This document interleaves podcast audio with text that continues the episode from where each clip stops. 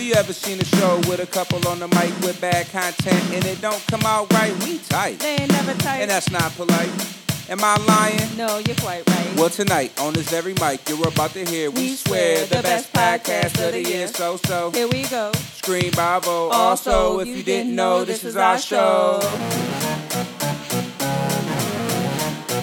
Hey, I like that. Here we go. Erica, 20 to life.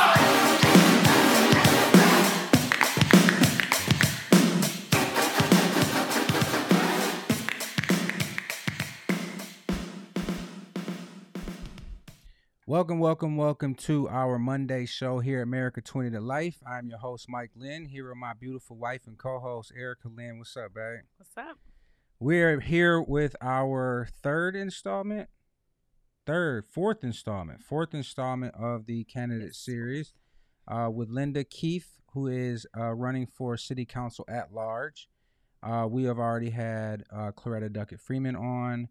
Uh, we have uh, Rachel coming on in July, I believe, from, and then we have Grant Blood on uh, Wednesday, I believe. Yep, next Wednesday. We So have we- both Rachel Willis and um, Oprah Renault will be in July. Yeah, but I was I was talking about the at large race. Oh, So what we're missing from this group is uh, Spadafore and Jeff Brown, Mhm. who have not answered to um, They their didn't even- response I know yeah. they didn't even say no. I don't know. Well, they just they're just not giving us credit for our three thousand followers that I'm like, that watch this show. So I mean, it is what it is. You know, people are gonna come where they feel like they need to be uh, for this election process. But I'm happy that Linda has decided to show up here. She hit us back and said, "Yep, I'm here.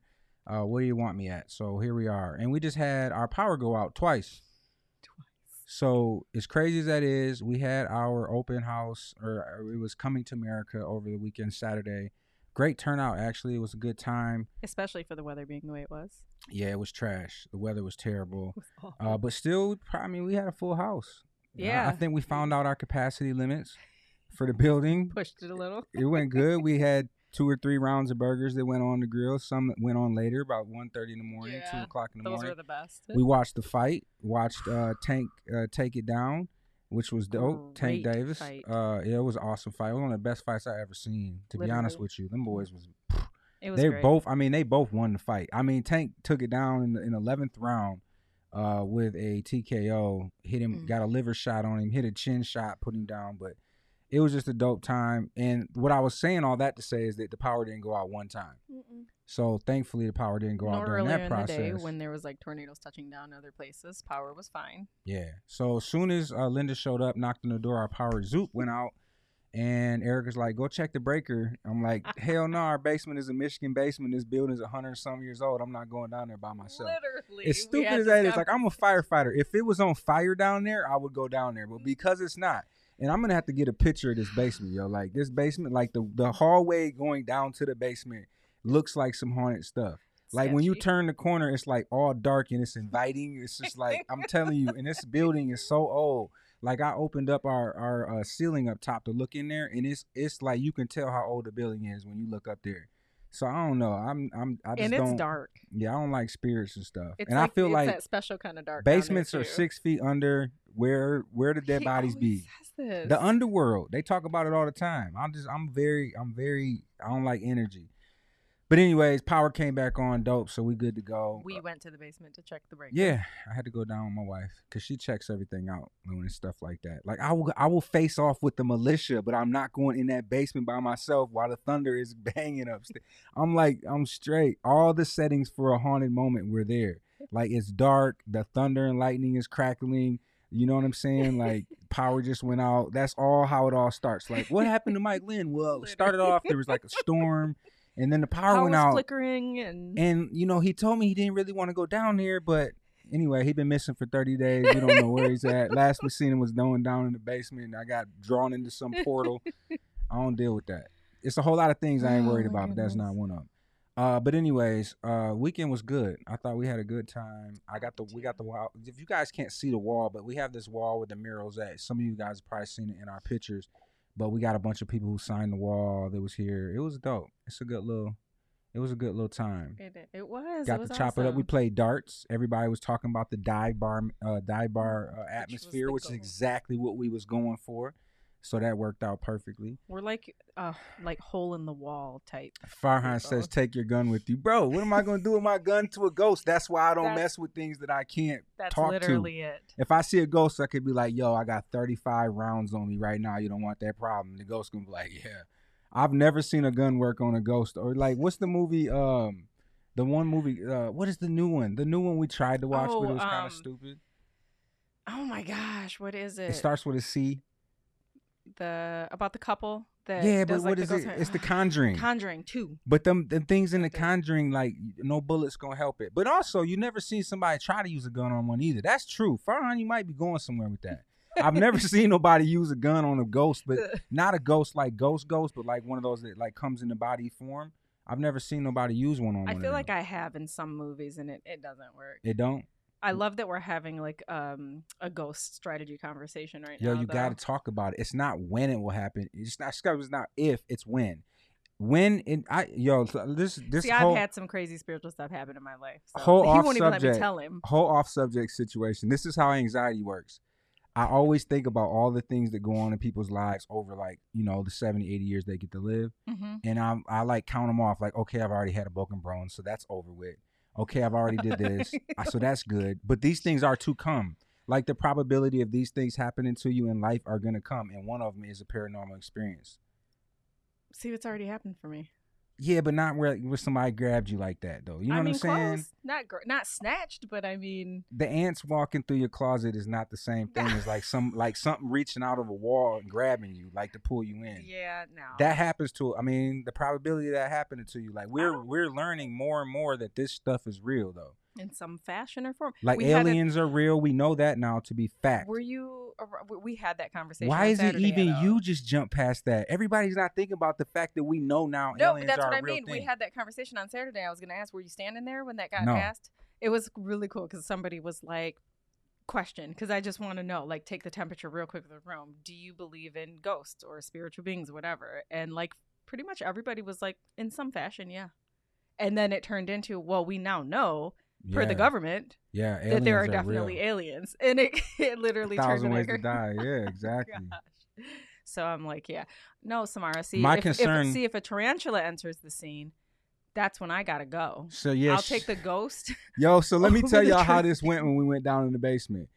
I went down first, and then I went to the breaker, and then went to the other breaker, and then Erica turned around and darted out. Like it's like you let me come down there first to catch all the spider webs.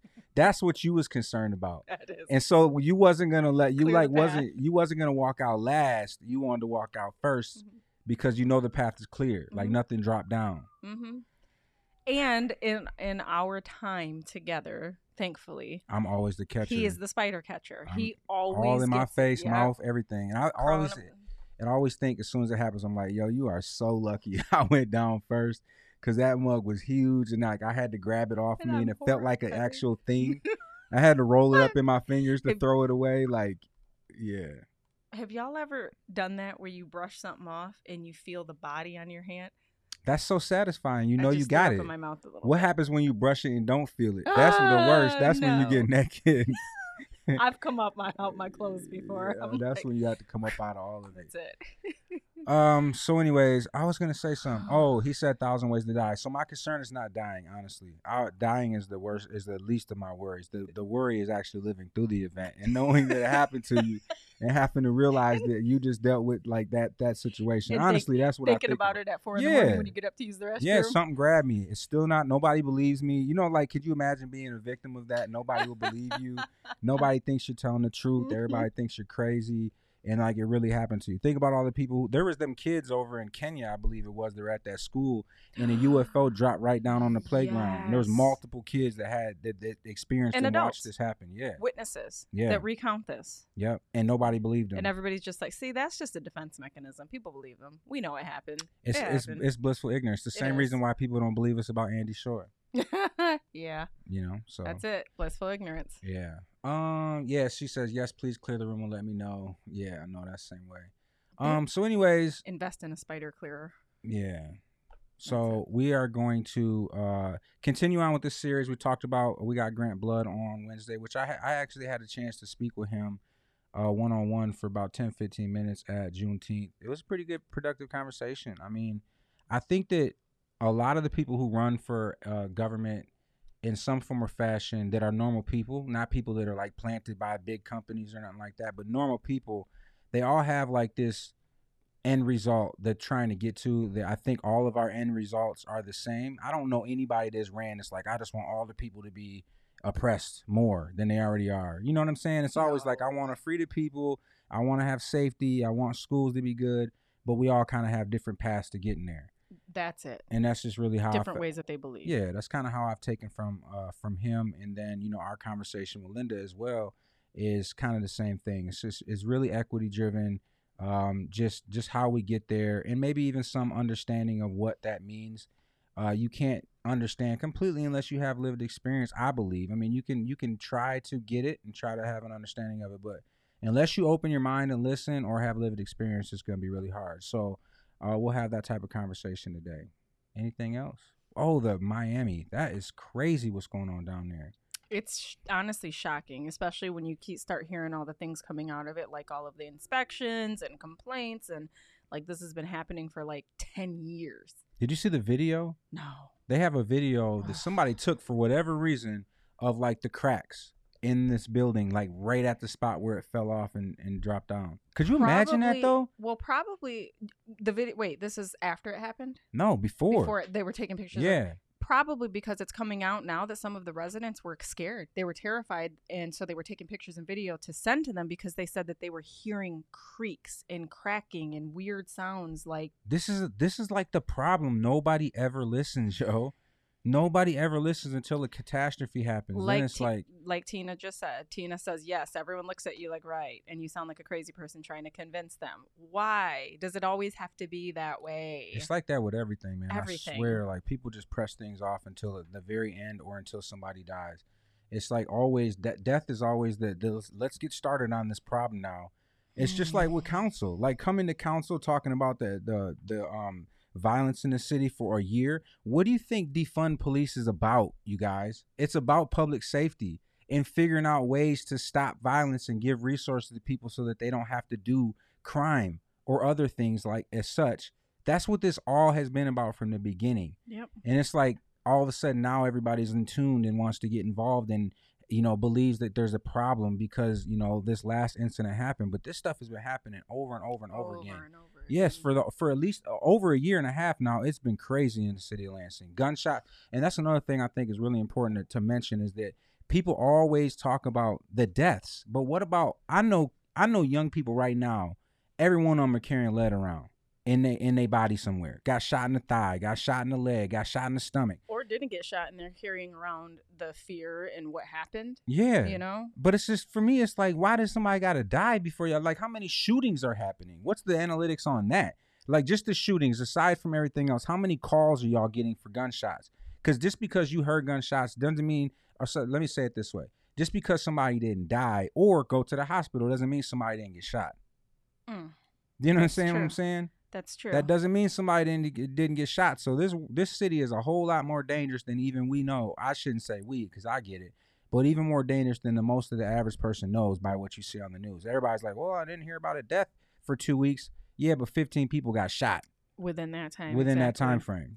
So does that is that better because they didn't die? Ah, my goodness. And you think they're investigating shootings? No. The police show up. If ain't nobody talking, whatever. Be to yourself with your lead. That's how they feel. Exactly? It's That's like it, crazy. it's just easier to act like that's not Like as they're the of a- problem. yeah, or because you won't tell, then we're not going to investigate.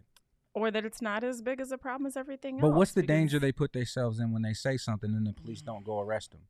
Do you see what I'm saying? even There's more so dangerous. there's so much danger when they're not really doing their job. I was asked today by City Pulse um, my um, my uh, thoughts on the five officers being being hired and so on and so forth, and I just plainly stated, you know, it's performative. It's it's election season. I, if I was a gen, if I was general public or the citizens of the city, I wouldn't trust anything coming out of downtown right now. I mean, everything that comes out of there is like last ditch effort to get somebody to say, "Oh, they're not a bad person." You know, that person's pretty good. I mean, look, at they did this thing, and everything is performative. It doesn't really have any impact. It's more or less to make you feel safe than really be safe. Uh, it's just crazy. It, it just really is. I, I I'm gonna say this live on the show right now. Any of you all that are watching could take this back. Andy, put our differences aside and let's figure out a way to work, man, to get this city to be safe.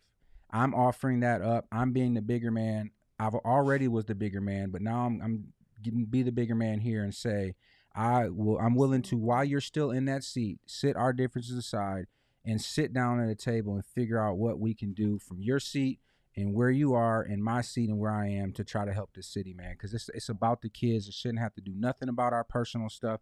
I've heard the waves that you say you won't work with me or the village. You need to stop. That's childish. What could be more important? It's childish. Than well, solutions. his his ego and feelings, but that's what I'm asking him to lay down right now. exactly. What could be more important? And trust me, Yeah. we've had this conversation. I'm a you're dead to me type person, but I will make some concessions. Right. and yes, it is insane, Deborah.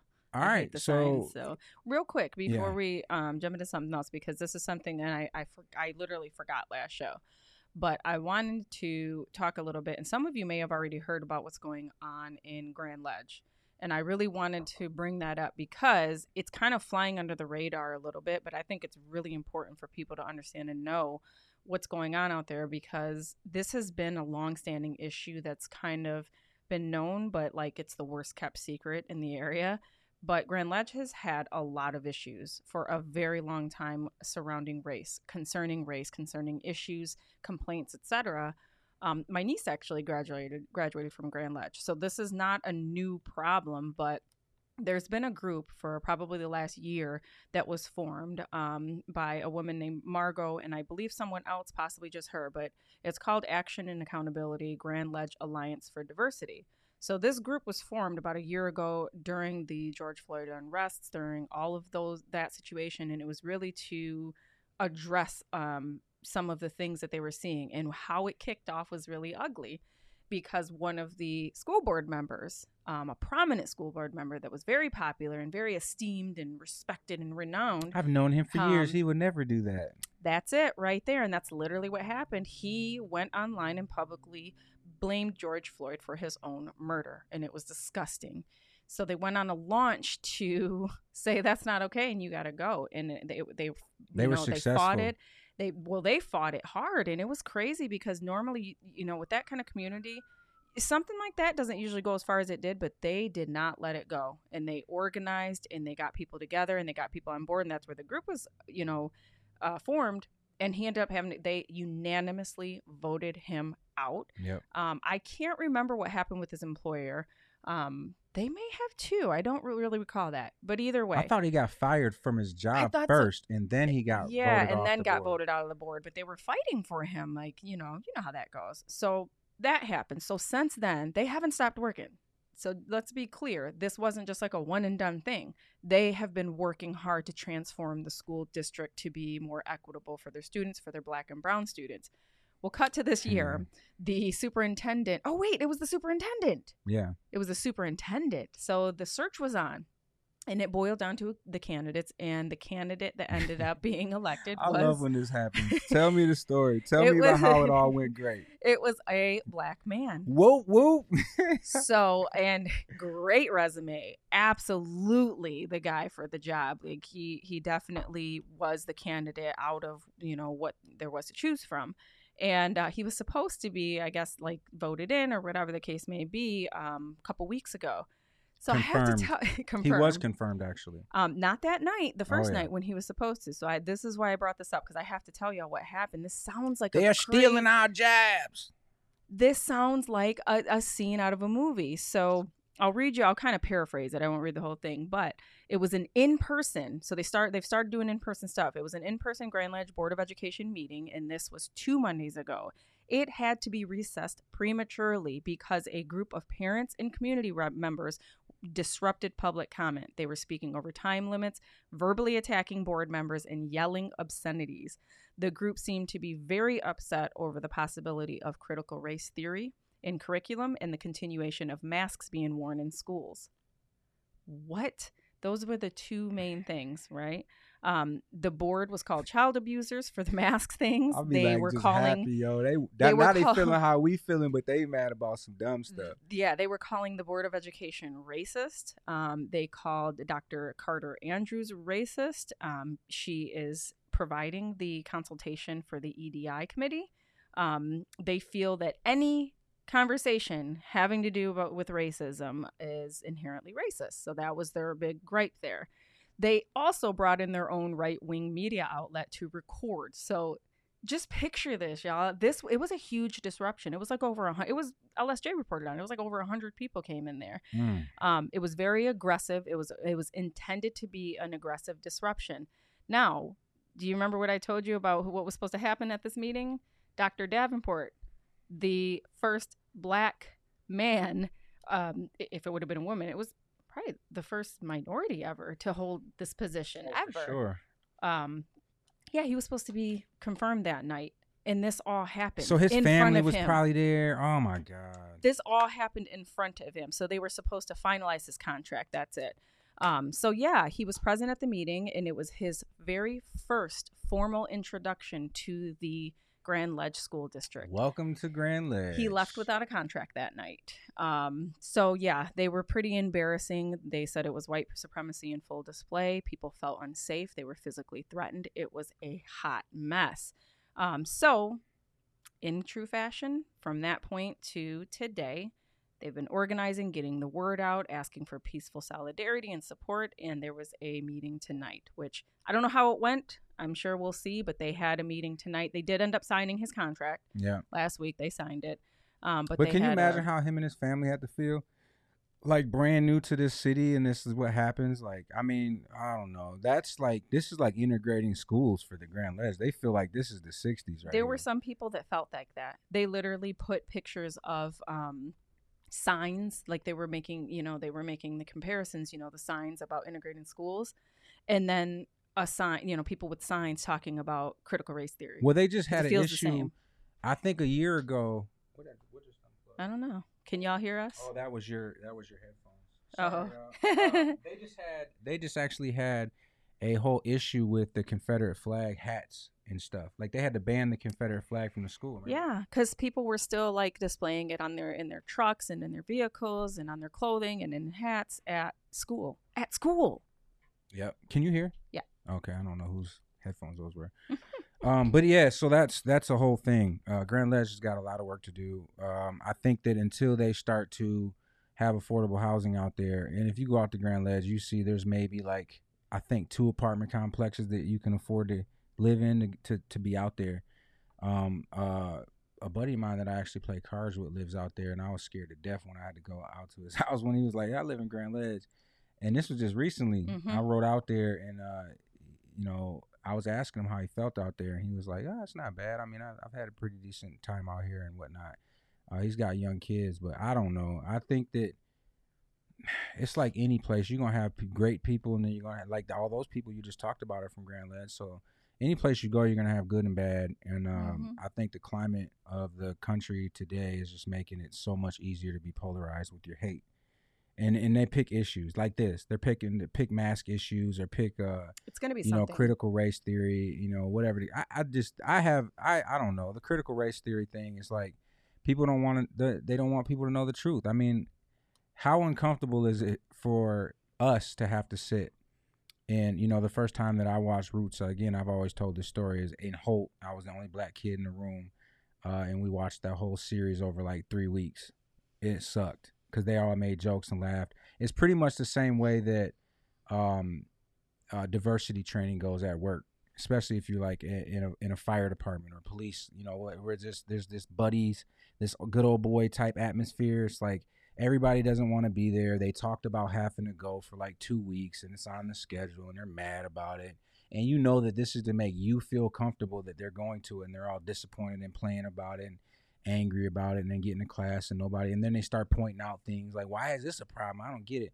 So like that's that's kind of an environment you're gonna have. Like, you know what I'm saying? I don't know how how to weed that out. You know what I'm saying? Unless we become the majority. There's no way to weed that out. Yeah, because it's what it boils down to. Because Tina just said St. John's had the same thing over masks at their last board meeting, so it's it's always going to be something. And I feel like, you know, the the other side, or however you want to term it, but it's really anybody that is scared. That's what it is. They're afraid.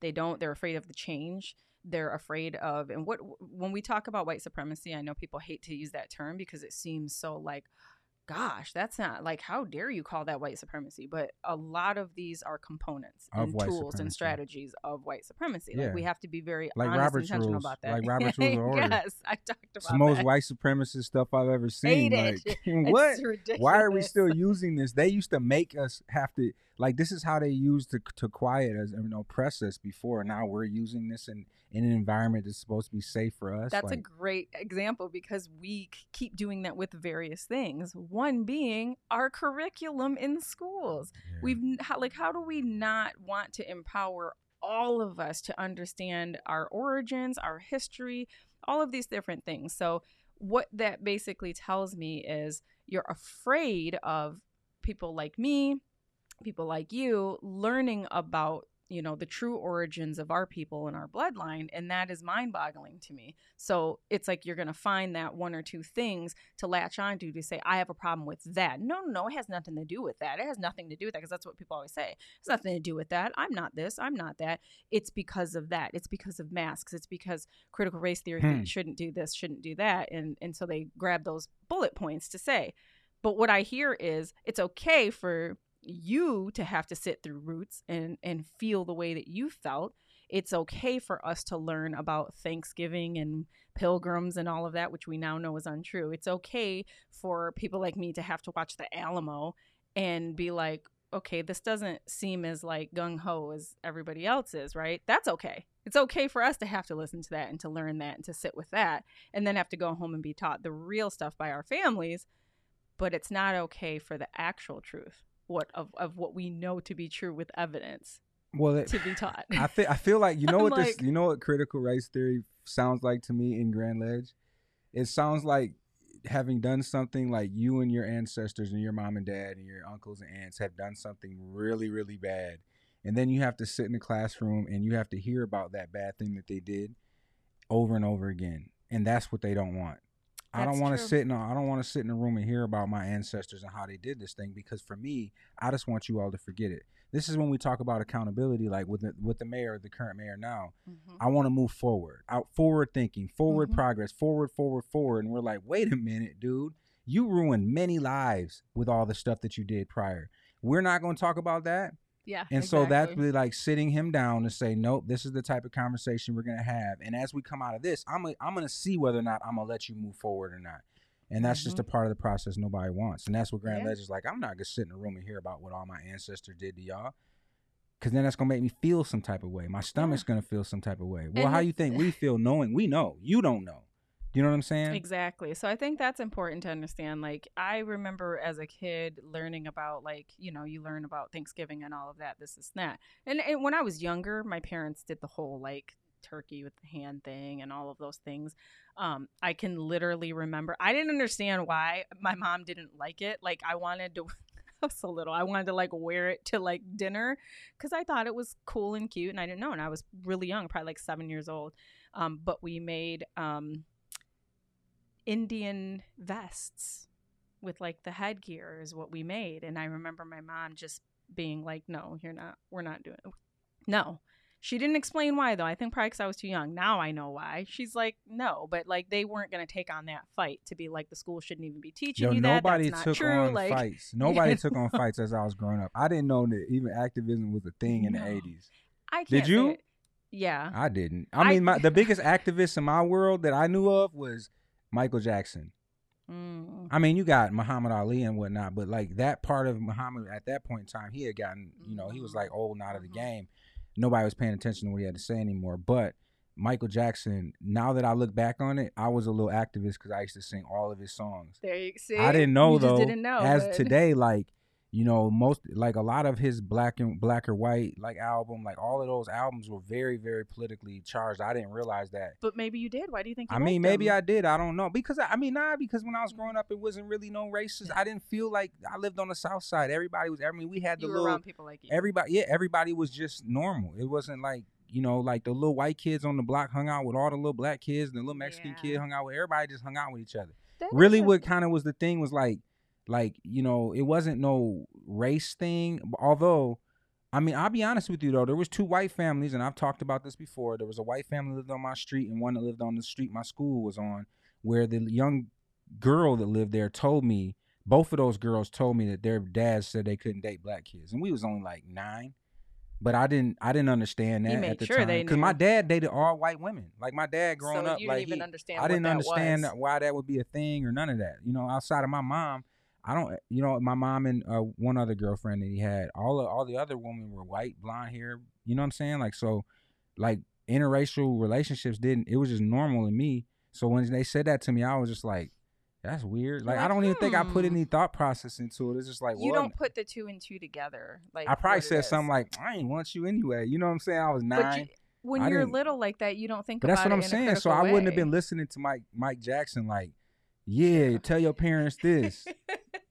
you know what I'm saying? It don't No, I- matter if you're black or white. I totally get that. because I didn't know, like the, the family down the street that wouldn't me, me and my my friend, my one friend on the whole entire block, um, she was black, I'm Mexican, and I I- we didn't I didn't know. We never talked about it amongst each other. Maybe she did know. I don't know, but we never talked about it. But they they weren't allowed to play with us, and No. and the way they told it to us was like a very like get off our lawn type thing. For us Like, we're as not- kids- well, I was like, I know. I think about it. For us as kids, it was more or less we we split off into who could come outside or not. mm. Like you couldn't come outside. Like like they, you know, they some certain parents were like if I ain't home or they Oh, always had rules no. around them being able to come out to play, and that's how we garnered our friends. Like see, this group of out, friends can be out. We got bikes. We go play, and I, I can't even think like all of my friends was always mixed. And I, my one of my my best friends on the block was a white boy named Dustin, Dustin Dunkel.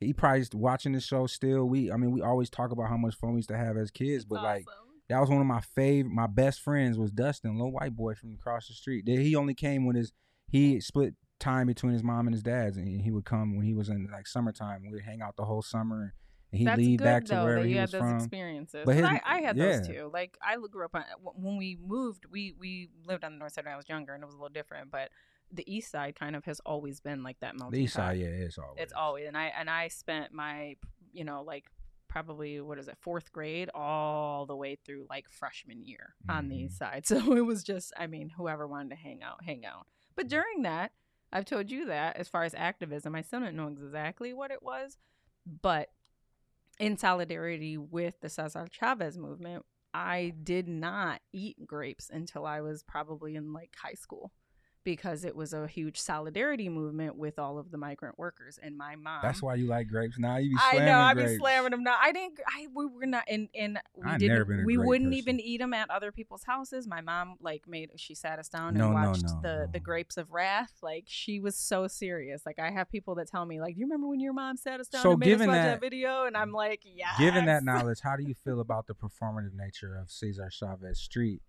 and and that whole situation happened? Like, how does that make you feel? I mean, it's really upsetting because I really feel like they missed a huge opportunity to honor someone in something that is so powerful and so deserving. Like people do not understand the fight to get Cesar Chavez like recognized for the work that he did. Like he put his life on the line for the rights of these migrant workers and that still ripples to this day. So for the fact that it was even a question and it was being a conversation like that and then you know, it was kind of tossed back and forth. And I've heard the stories that Virg kicked it out and put it back in, et cetera. But ultimately, he signed it in. I, I literally was there when he made the decision to be like, we're doing it. Let's go. Move forward. That's it. One of his it's last the, acts. Yep, this is the right thing to do. Let's do it. Like that happened. Well, he said he's got to do it before he leaves. yeah, I got to do it. And I agree. He, you got to do it. It's and then. Andy was up there screwing a screwdriver. when I and this was before That's before anything. we even knew he was propaganda at the But time. But do you remember? I was so upset. I was like, "How dare you!" Like he's up there, like, and I'm like, "You had nothing to do. Like, can you not?" he had his little black coat credit. on, and yeah, I but nobody knows. I I, mean, nobody here. pays attention. We got to get to our guest though. So without I do, Tina. without further ado, you don't have no trouble buying grapes. You buy I- grapes, it be pissing me off because them grapes, you bring like four of them, and the rest of them rot in our fridge. That not is anymore. true. Not anymore. I just call grapes like what are they? Um, they're the gnat bringers, like the gnat. They're gnat. Uh, Maybe bait. it's because I feel a little guilty, jeez, slightly guilty. All right. So, do you have your uh, write up that you yes, wanted to? Yes, I do. I want to. All right, so we are going to bring our guest on now.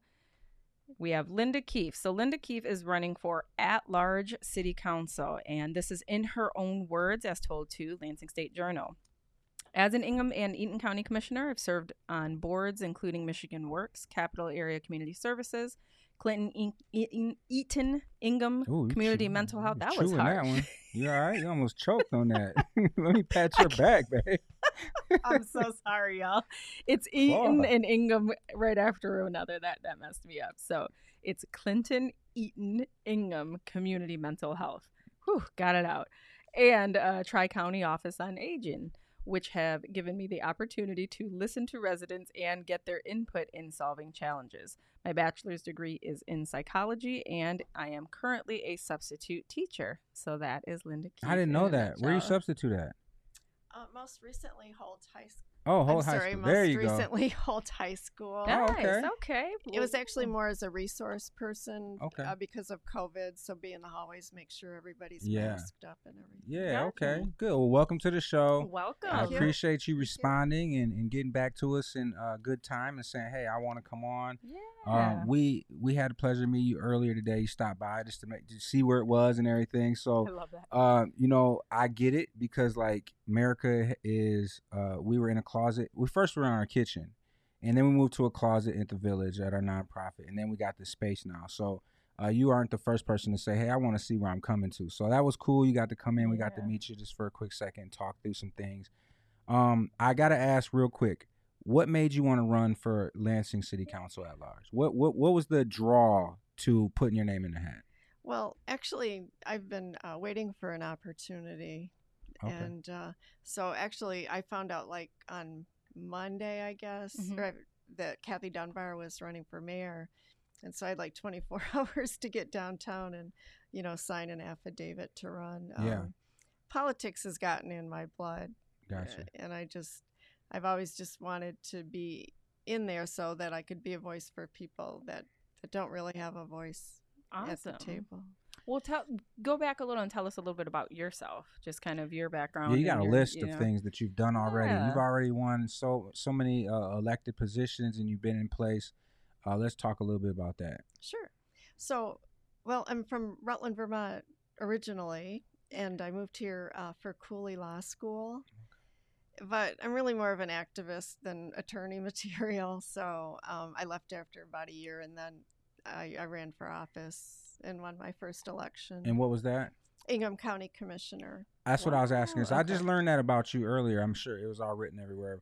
But uh, so the job that Derrell Slaughter holds now, you had, and I think Sarah Anthony held that job. Virg Bernero held that job. yes, I was with Virg back Okay. in 97 and 98 Oh, on okay, the And- okay. commission. Andy Schor held that job. Yeah, after me. Uh-huh. So there's like a oh after you. Okay. That was after you. So there's like a, a pattern here of uh I don't know politicians that have kind of started there. Mhm. It seems like. What's the what was the draw to starting there? I always wonder this, and maybe you'll tell me the truth. Oh, well, I would, you know, when I was talking to people, I wanted to run for state representative, and that's when Lynn Martinez was in office. And that was I, before, I think that was even before term limits. I forget what year that was passed. But, anyways, Yeah. they said, no, c- calm down. Bring it down. Maybe, why don't you run for county commission? And people had um, gotten me in touch with who I consider my girls, Steve Manchester and, and Bob Alexander, as you know, has passed, but um, he helped me on my first campaign, Paul Pratt, um, Pat and Mary Lindeman, and Okay. um, people just really came forward from the community. As my friend Steve likes to say, um, she didn't know that she couldn't do it, and she did it anyways. Yeah. Nice. So was it a Okay. long shot, and who'd you run against in that that race? Um, that was Pat Gallagher. okay. I feel like I've seen that name before. Uh, so what was the like? I, I guess my question is like, how hard was it? Did you feel like it was difficult to get in then, or like? Did it did it kind of seem easy to just flow in that spot? Compared to this race, that was a cakewalk. really? Really? Because I mean, first of all, the district is smaller, and I'm a Mm. person that will knock on everybody's door. Yeah. Okay.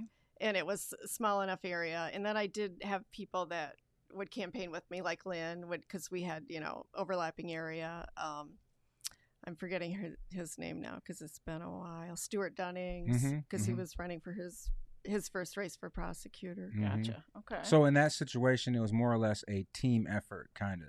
Meaning Mhm. that when Stuart knocks the door, he talks for you, and then Mhm. b- vice versa. This Yep. is the and in ticket a we all. smaller area. Yeah, this is kind of a ticket we always talk about. Yeah, it's it's like a team effort, like you said. It, it gives everybody an opportunity to talk about themselves, but also someone else, just in case there's no overlap and you can't get to that door.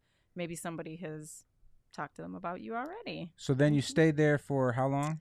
Well, just the one term because um, then Elfrida Schmidt ran against me, and she had been on council for 25 years, Mm. and, um, or however many years. They're four-year terms, but anyways, um, she had 200 more absentee ballot votes than Oh I had, and so she won. wow. Wow. And then where'd you go? Well, then I worked for, um, let me see, first Michigan Environmental Council which was a great experience. I worked with Lana Pollack, former state um, senator. She's um, she created the polluter pay law, which I Hmm. think may have been already repealed, of course, but nonetheless, um, but she didn't. she was a real women's rights advocate and just a great, great woman and good mentor.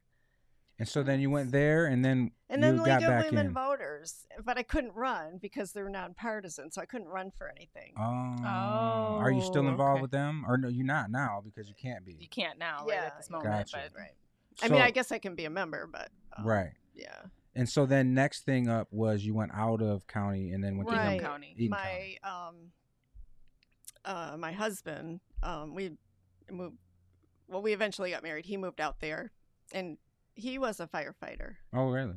Here in Lansing? yes No, Keith. my well michael lewis Oh, michael, lewis. yeah Oh. keith i i had this long hyphenated name keith lewis and then when i got divorced i just i just You're like, I'm just Oh, going okay. i just took the lewis I don't know that name, but I mean, yeah he was it was he um would have retired in what oh eight Oh, okay, wow. that was well That was before my time. Yeah. that was a but he had to file a lawsuit to get his job Oh, wow. ago. Yeah, because he's, I mean, like, he's maybe a couple inches taller than me, not a real big build. He was a wrestler in high school. Really? And so he was very strong.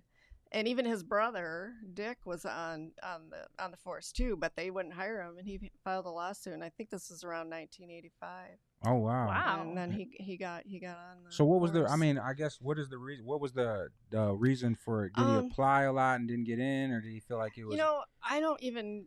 We didn't talk about it a lot, and it was way before I ever, you know, met him because I moved here in '90, fall of '94, Mm. okay. and so, and then we met in the end of '99.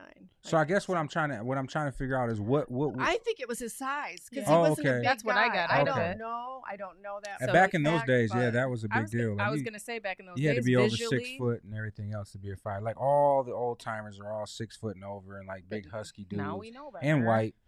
They're all that too. So I was that's why I was asking was it qualifying things uh-huh. like you know I don't know your husband, so I was thinking was he a black dude, Lewis? Oh no, he's a he's, he's a white dude. Oh, that's why I was asking, like, I don't know, Lewis. That could be. Hi, He's like, how do I ask? Yeah, how do I ask you if you had a black husband? Was it racial related? That's or- important to know, though. I think like that's good information from I caught that at the end. I oh, was like, wait, okay, I got it. Breaking news: Linda Keefe had black husband that filed lawsuit against LFD. I swear I like saw that headline. But then when you said he was a wrestler, I'm like, I bet it was he felt that, you know, type of thing where we're not gonna hire you because we think, Yeah, you know. but he did get the job. That's good. Did he do all Yeah. 25 years and retire? Mhm. Oh wow. Wow. Good That's to see.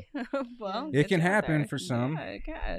Um. So then you left there. You went out there and you said you you took a job out there, Well, or um, not took a job, but ran for office out there. Yeah, there was um there was an open seat, so i um so well I first ran, and I didn't win, but the fellow that did win had a heart attack and died three weeks later. Oh wow. Gosh.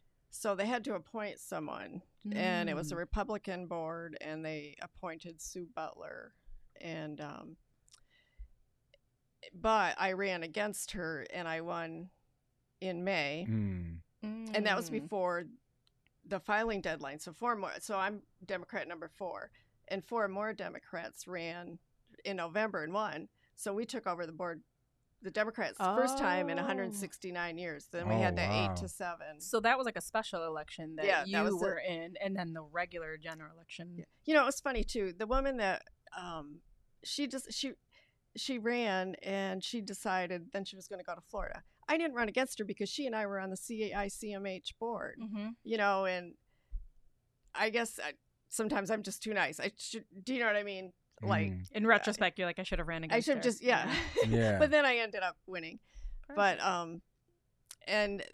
I know at some point we're gonna we're gonna talk about Windsor Township, and this is probably a good segue into that. yeah. sure. Just tell us about. I the mean, that was the headline. That was what people talked about. I think that's Yeah. when your I'm name sure you kind get of blew asked to- up. And I- I, yeah, and I think wanna- it came on BLM. We didn't know about it at that point. It came on BLM's uh, town moment. hall, and then after that, it was like like the next day, somebody wrote in to to LSJ or somebody like Yeah. she should not be on this council because yada da. So I I this is Give your you time to yeah. express what is true about what they said or what Mhm. the context is behind it. This is your time. And I appreciate this opportunity. I have not had this opportunity when um, the lawsuit and the harassment and everything was going on. I had an attorney, Tom Maher, uh, from Foster Swift, and I wasn't allowed to speak to it. And then after, nobody's interested. After, Yeah, no, Mm. after And yeah, It's we the know. worst. We know how it um, I just did sort of a um, five things here, just things that I wanted to touch on, Okay. and just yeah. and for me, I I have to have bullets. No, no Um, worries. yeah. No Um, worries. so when Sue, so, so Sue was appointed, and then so she's running against me, and on her yard signs it says "Retain Sue Butler." Well, that was inaccurate because she was appointed; she was not elected. And a, you know, a friend of mine, he's like, "Oh, you need to tell tell Jeff Sauter, who was the prosecutor at that, t- you know." Tell him, and I'm like, it's fine. You know, I'm confident I, that I go door to door. I'm not worried about this. And he, he Mhm. just made a deal, and I'm like, okay, fine. So we did and I think that may have been they. They never the. It's partisan. I'm Democrat. They were all Mhm. Republican. Yeah, they never liked me, even when I was a county commissioner. And I went to their meetings because I wanted a line of communication. You know, be, I wanted to know what's going on in the township, and they should know what's going on at, at the county. And I'm representing them. And but Mhm. they just never liked me then, and they oh they sure didn't like me when I when Oh, I I was it. elected. Um, Mm. so I think Sue probably had, had, you know, had an axe to grind about, you know, it seems like a little thing, but who knows? I feel like I it know always where this starts is with going. the, it always kinda. starts with the little thing though. You know. No, I feel like I Yeah. know this is going. I feel like I know somebody who's been through something similar, but I'm gonna let you finish. Go ahead. So Yeah. that that the yard sign situation, I see you got bullet pointed payroll issue. Yeah. That's something else they talked about. mm-hmm. so it's like, where do I start? First, let me start with the fact that my predecessor was the clerk for 26 years. She did not use the computer, and the computer itself was. Can do you remember in the late 80s, early 90s these boxy things? Yes. That's what it was. Oh, The only thing, once in a while, she would save a, a Microsoft Word document on a floppy disk and throw it in a Mm. drawer, and that. So she never had the payroll. It was all in her head, kind of thing. yeah, and on paper. Yeah. Um, Yikes. I mean, when I had to do the well, let me get to that. But with payroll, I was entering people into this program as Pontem software. Other uh, jurisdictions use a better program, but I Mhm. think it, tonight, you know, when I was thinking about this, I think it's just because one thing the computer was so old, maybe it couldn't even handle the software. Mhm. Because I would enter people's names and addresses, and they had 95, well, maybe 90 altogether employees, but with the firefighters, there were like 80 firefighters, Mhm. which got paid nine dollars and forty cents an hour. Mm. Which, Yeah, that's crazy. yeah, and they only were paid like once every six months. And I Mm. pulled a statute out. You know, you're supposed to be paid every every well twice a month at least. Yeah, you know what I two mean? So weeks, yeah. first, Mhm. you know. And they weren't doing that, so then I started doing that. But anyways, it was just so difficult. I was on the phone with Pontem all the time, multiple times per day. I would enter in a bunch of information. The next day, it would be gone. Oh Mm. no. so this is what I'm dealing with, and they they never helped me. They d- they did not like me. My deputy clerk went out of that township one day in an ambulance because that environment was so toxic. Mm. And with me, I just had to be a Teflon pan and let it bounce off. You know, it was a four year term, and I won that election fair and square. And Yeah. you know, I was So- just trying to do my job. So what I was saying, what I was saying is kind of how I understand this is because you told you talked about the environment that was out there. They didn't like you, didn't want you, and they were every that was everybody, and you were like the implant that nobody wanted there, and you know that different political background and you know so on and so forth. So everything you did, I'm sure, because of the makeup. I don't. I, let me not let me not defend, but let me just say what I'm seeing is that you came into a situation that was already you know you're behind the eight ball on it, and then they and then they targeted you like everything that didn't go right. And so, do you know the person that wrote in? I know that I seen like there was an actual individual who wrote in this this Did like an opinion piece. Yeah, do you know who that was? no, For like, I think they wrote to the City see- Pulse. Oh, I saw that. Oh, Todd Heywood. Was it Todd? Yeah. That was the person. Okay. And Do you have a history with that person? no, and um, I don't know if I have it. He what he was saying is, judge says Keith unlikely to do- to do a good job on counsel. First of all, Jeff Sauter died in 2016, Mm. so Oh, he. oh, so he's recounting something that he said prior to his death, or Well, he was taking it off. He was saying that Jeff Sauter. I mean, it's one thing if Jeff Sauter said she's not equipped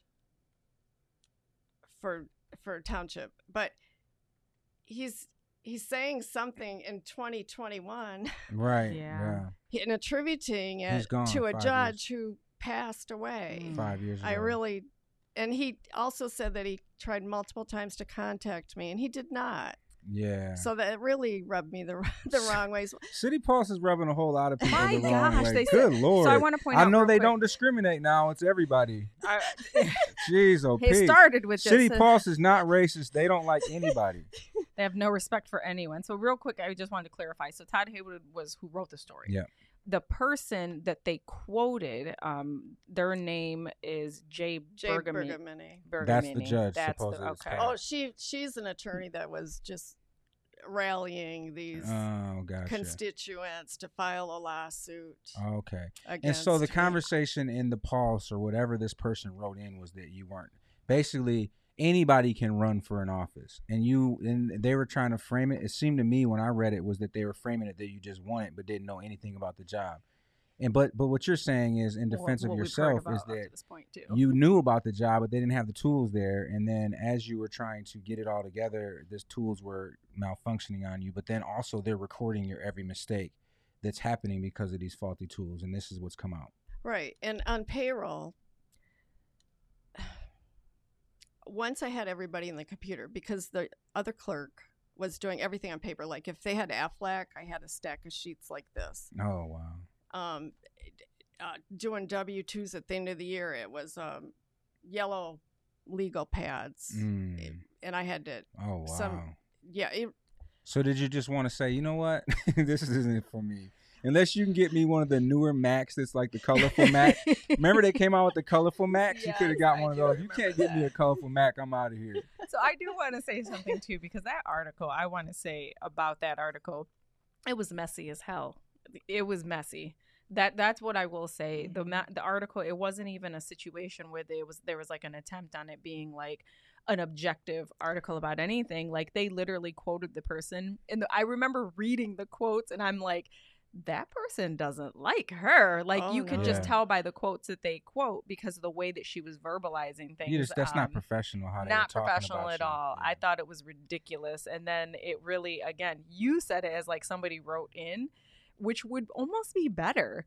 No, they wrote the story and interviewed the person and framed it that way. And it literally sounded like somebody, you know, when somebody does like a letter to the editor, that's Mhm. kind of what it felt like. That's what I thought it was. So you just said that. I thought somebody just like in their Yeah. like That's in why- their smoke filled living room, like cats running all around. They're angry and they're all bitter and they're just like, I'm writing this letter against Linda. That's why I was like, hold on. Todd Heywood is a reporter. They always say wrote this up that anything that goes to the like, pulse is like a hit job. So if you're in there, you know somebody out here don't like you. That's really what it is. It's like let's figure out a way to to, to kill her career. Let's send it to Yeah. the pulse. They'll put it out. So just know that you know I, you're here now. You got a chance to clear it up. So there's other things. You said the audits of 2012, 2013. So I'll let you finish. Right. Um. So, just so your you know listeners. Is that the W two form on that yellow paper right there from back in the day? No. That, she brought him with I'm her, the y'all. the original. I'm the legal pad.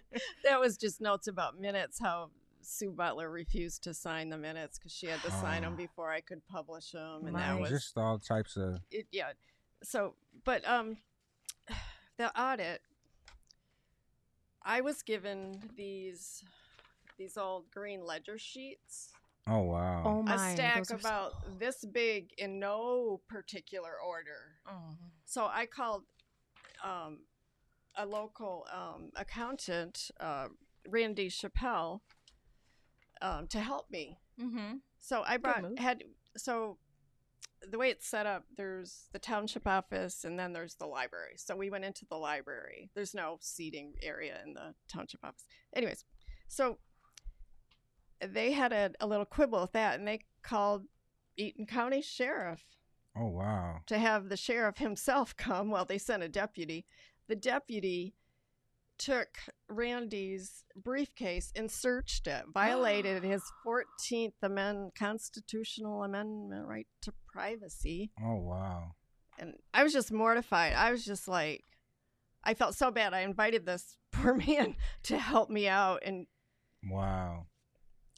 So it sounded like I mean I don't a- I think you got it all out. We kind of yeah, people. you know, so I I, want to read it. I get the idea. So like, I mean Claretta came in and said, "I'm sorry that happened to you, Linda. Thank you for sharing your side." Aw, thank Yeah. you. and you. Tani- Tanisha had come in and said, "Very unfortunate." Um, Tanisha also came in and wanted to point out Cooley Law. She said, "We are the best coming out of there." That's right. but she That's also right. said that she graduated from LEAP with you. Yes. Graduated Yes, from yes. LEAP Cohort cohort together. Yes, yes. So I, I'm just gonna say I, I I'm glad that you were able to come on here because I completely understand what you went through there. Um, Many probably you know, do. I think many do, and it sounds like you were a black person for a couple of years there. And this is what happens to us when somebody don't like us, and when a group of people don't like us, they start to attack and they start to um, manipulate situations or um, microaggressions. yeah, you know, and then and then write about you and keep all this keep all this journal on you. Uh, there was people at my department that actually kept a journal on me. oh, Like, why are you keeping a journal on me? But you want to use that at some point in time. You're gonna slap that on the table and say, "See, he didn't clean the dishes this one time, or he didn't." You know, and this is the thing. Like, it sounds like what happened to you. And for anybody to come back now, how long ago was that that you were there? Um, August 29, 2013 is the day they had me packing. So eight years ago, and then Yeah, you know, it's yeah. like uh, this this this hit squad now comes out. It's like, oh, she shouldn't be, you know, such and such and such. And we all know, like, you don't have to be much to be on council. I'm not saying anything about you, but I've seen people on council that absolutely don't need to be there. Uh, so I think you got a you got a chance to you know to do it, and I don't think that's gonna be, you know, that hit job they try to do is not gonna be it. I think this interview is gonna be more than that hit job City Pulse did. So just do good here. Just do good here. people can hear yeah they can hear context context matters that's a thing that i'm always real big on like even if i don't care how sensational the story is or a headline like i'm like i need to hear more i need to hear all of the things because Right. things like that it's never just that one dimensional one sided it's never like No. that there's always and even though it could shake out that i still feel like okay yeah i mean they should have been done that should have happened or whatever i still have more context behind it and i think that that's important so i appreciate you giving a lot People of can be can- people can be bad. So I mean, it is Yeah, what it is. we know how anybody knows how it feels to be in a situation where you come into a situation and like you said you're already behind the curve in so many different ways and if people that have already been there and they feel entitled to have an opinion or to be judgmental about you and whether you should be in that position or not i can tell you from experience if somebody feels like you shouldn't be where you're at Mm, it's like they make their mission to put you in your place yeah. and I say that as a brown woman because black and brown people get that like inherently sometimes people think you shouldn't be where you're at, but it can happen to anyone if they just have like you said, you know, whether it's political party, whatever, if they feel like you shouldn't be where you're at, they're going to try to put you in your place. And Yeah. ugh, So, um, moving forward, I guess I think we're done with the Windsor Township. What happened? What came after that? Yeah. After What's that, next? well, let's see. In that same year, I got divorced. Ooh. And so I Could moved, be a good thing. I moved back to Ingham County. I live on the south side. All um, right. near- Okay. Right near Cristo Rey Church. Yeah. Oh, okay. Yeah. Yeah. Yeah. So you know of the issues that are going on in the city. I think that you you probably being from the south side, you you probably uh, frequent the same areas that we all do as far as food and groceries where you get your Mhm. gas and everything. You don't Mhm. go all the way out to Okemos to get gas, I'm sure. Right. so you understand the dangers that are going on in the city. Um, as an elected official on council at large, what type of things would you put in place? Um, you know, I guess let's get to this. Let's, let's ask this question first. What, how do you feel about the five officers that were that were hired just as of recently? Do you feel it's performative, or do you feel like it's an act of change and something that we needed? How do you feel about it? I feel like it's going in exactly the wrong direction, the opposite direction that we want to be headed. Yeah, And it makes no sense to me. And it's very, it's actually very offensive. yeah. I'm glad. Thank you. I was kind of I feel- offended too. I feel I feel that Feel you, I feel validated. that you yeah I feel validated now. No, I mean, have they not listened no to? Anyone? anybody. Anyone. It's not just us. It's yeah, anybody. it's a lot of people. It's so it's doctors. It's it's lawyers. It's people who know. Um, I mean, it's data. it just feels really, Evidence. really, really like a spit in the face that you know that's the answer to what we're dealing with, and especially coming off of the deaths of you know two young people in a park um, that is is downtown central located and is that area is all over policed and that it still happened there. Mhm. So you know, for that to be the response, but every response that's come out of downtown has been uh, completely ignoramus to me. It doesn't make any sense. You know, they're gonna put um, you know uh, smart guns in the police hands because you know police guns are the ones that are killing everybody, right? So we better put smart. Like it just doesn't make and nothing that comes out of it makes any sense. And it it's almost like, and I'm just gonna say this, it feels like it is um, intentional ignorance. Mm. It's not. It's not just that they don't know. It's almost intentional that you have you like have I'll an op- show you. it's not really like an I'll show you. It's it's more or less like um, and oh this is this this may sound crazy, but with everything that I'm knowing from talking to people who are directly involved downtown and out here, it's more or less to let let them kill each other. I don't want to do anything to stop it. Like, um, you know, we talked about earlier while you were you know in the green room area. Uh, we talked about how you know the police will show up on a shooting and a victim will be shot multiple times, and because they can't name the victim or they, or won't name them or whatever, or name name the perpetrator, then the police just kind of like whatever. You know, you won't name them, you won't help us, then whatever. And you know, like this whole constant. So it's more like, you know, I've ha- I've heard from multiple people who are in position to know that the conversation gets had at times to just let them weed each other out. Like they'll weed each other out, and it's like nobody is taking that seriously. But everything that's happening out here is it all plays in the actions are showing that. You put five officers, and let's just think about what five officers mean. You know, you have like three or four shifts. I'm not exactly sure, but let's let's say the fire department. If we hire five firemen, that's one person per shift that's going to be able to work extra. Is that going to take the load off? No. Is it going to make people safer? Absolutely not. Not to mention it takes like a year to get that that officer or that fireman acclimated to the Mhm. surroundings and what's going on around here. Right. So no immediate issue or no immediate fix for the issues that we have. And so um you know, it's just it's just sad. So I guess that's my my question to you is from your position, you know, what would you say do or what would you be uh, in in on board for doing or what's your plan to to deal with that as a at-large member? Well, I think one thing that would be very good is to have police officers that actually live in the city. And I know, Mhm. you know, constitutionally we don't mandate that. I think there was a. Detroit case, whatever, but um, provide incentives. Yeah. You know, at one time the city for employees was offering to help them with the down payment, Yep. that kind of thing. I Mhm. Yep. mean, we need more things like that. Yep. And I've always said we need to recruit, um, you know, in the schools. Mhm. Um, well, we need to do a lot in the schools, and I'm optimistic because we have a new superintendent and he has a pretty good track record. Yeah.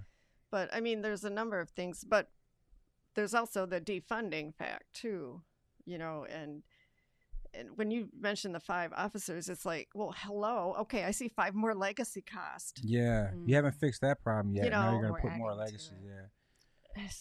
But um, yeah, I mean, there are.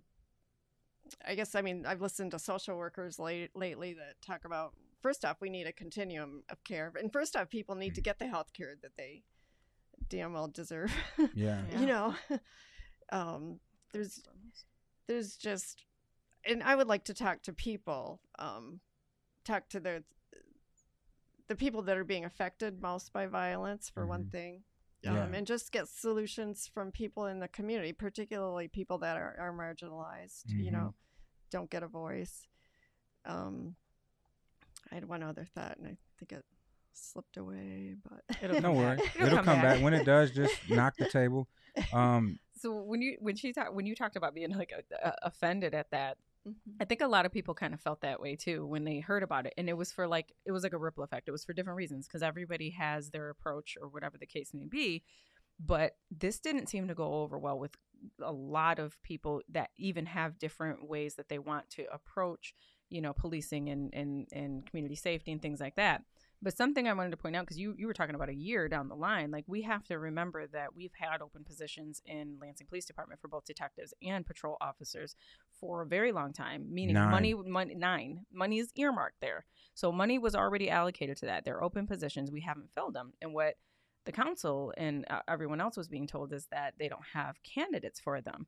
So if we haven't filled those nine, what makes us think we can even fill these five? So it's like you literally come into this knowing that we don't have the candidates to fill the five even. So how long is that even going to take? So it's like performative layer on It top of performative always, layer. where's these smart guns they told us two months ago they were gonna have? It's all just about a headline. Bang! Let's hit him in the face because something dangerous and bad happened. And it sounds good. Let's hit them with a headline, and the people who are just waiting to have something to like will jump on board, and then they'll forget about it because the next thing will happen, and we'll come out with another headline. And that's what I was exactly thinking before you said that that it, Yeah. that it was that it was a it was a headline. It's a headline. Task force was a headline.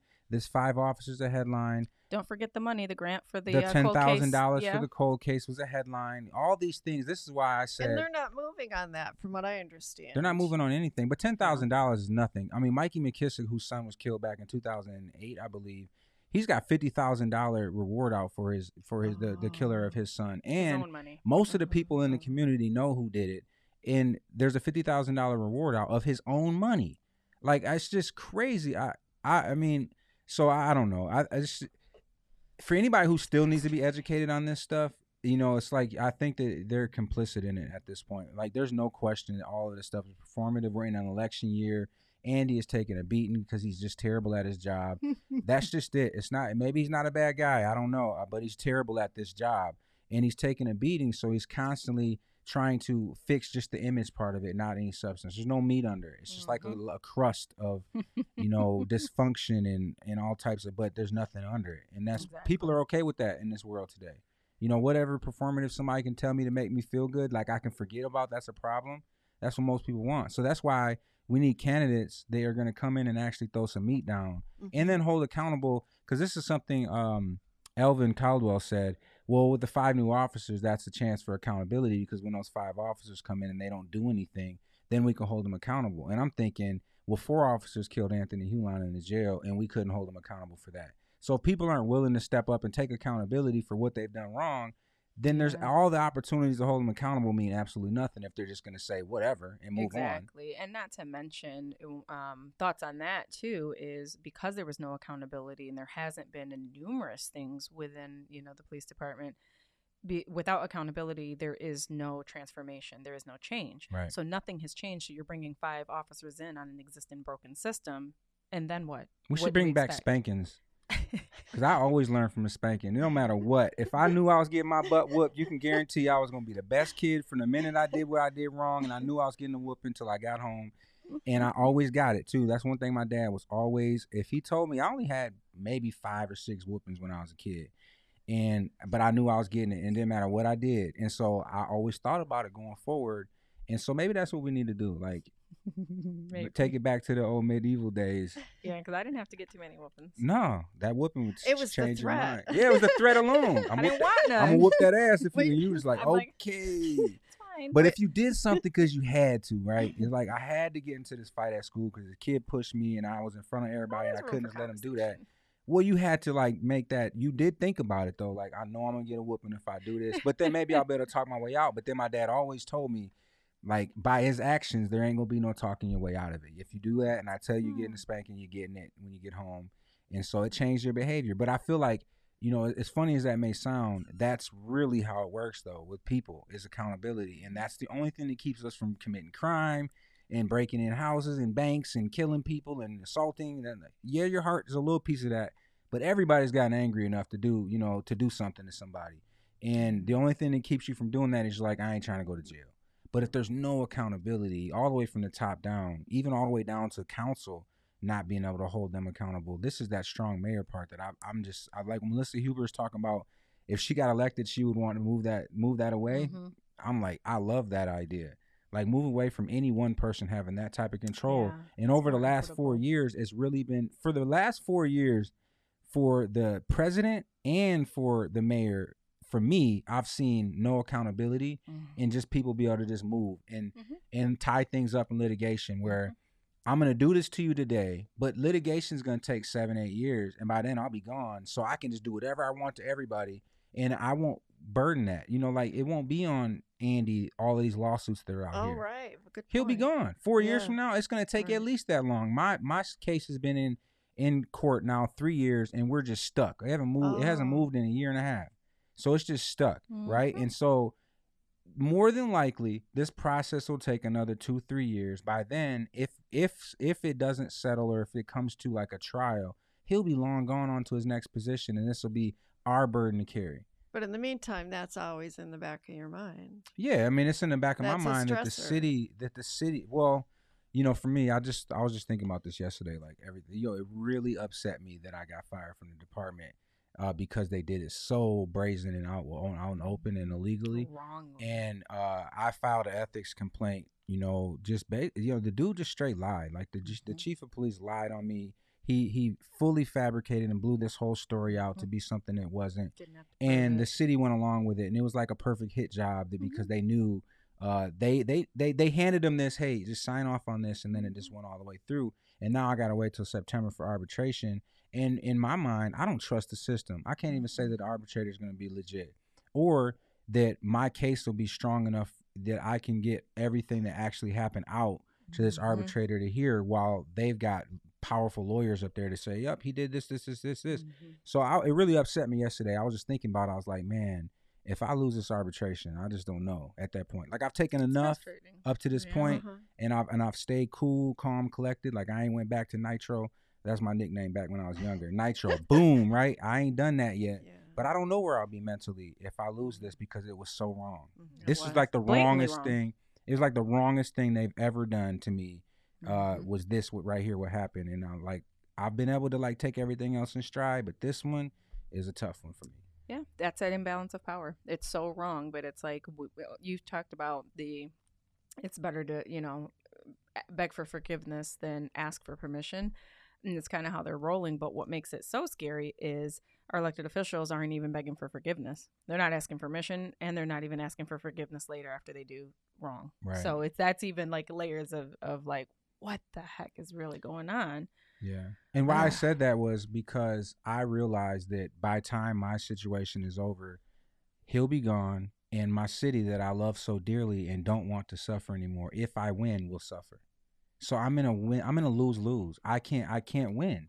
If I win and get some settlement, I still don't have my job. I I you know, I my city will suffer because now we have this amount of money that has to be paid. Mm. So like there's no win here for me. Yeah, you know what I'm it's a rough saying? Or for us as a city. Uh, but Cityhood came in and said they Yeah, have a great question, for you. Can Linda detail her utility proposal to help people? Oh, sure. And um, I really developed that as part of uh, the Leap One and All program. Mm. Um, actually, um, the what it is is there are eight other states that do this. It's a PIPP percentage of income payment plan because people that are at real low poverty level can spend I don't know, like at least 30% of their monthly income Mhm. just on utilities. And you probably know Lansing has 17,000 shutoffs every year. That's like Mm. one out of six people Mm-hmm. it, it's just unconscionable and unlike consumers board of water and light does not take does not work with LIHEAP and if they did there would be more funds uh, that could be directed towards those bills. Mhm. And Mm. but they, I, bel- I mean, I it just seems to me that they would be giving up a little bit of control if they did that. Mm, mhm. And um, I haven't been quiet about this, and Board of Water and Light probably does not like me Mm. if they're aware of what I've been saying because I think it's time to move in that direction. Yeah. You know, and um, So basically, what it is is that depending on your income is how much you would pay for your utilities.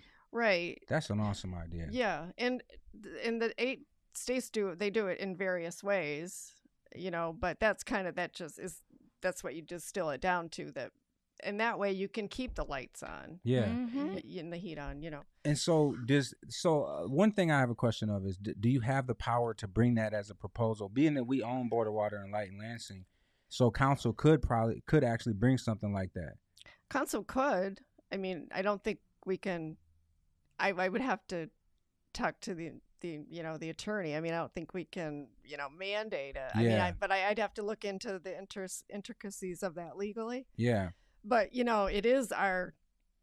I mean, if it, it's some, there's very well. I don't know if there's very few, but there's a lot of mostly corporate.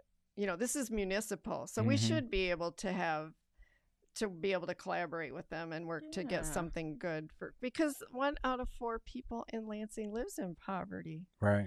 Absolutely. So it is something that's It's important. important. Absolutely. So, are would it be something that would be on kind of your agenda and something Yes. that would be important to you if you? It definitely would be. Yes. Gotcha. Yes.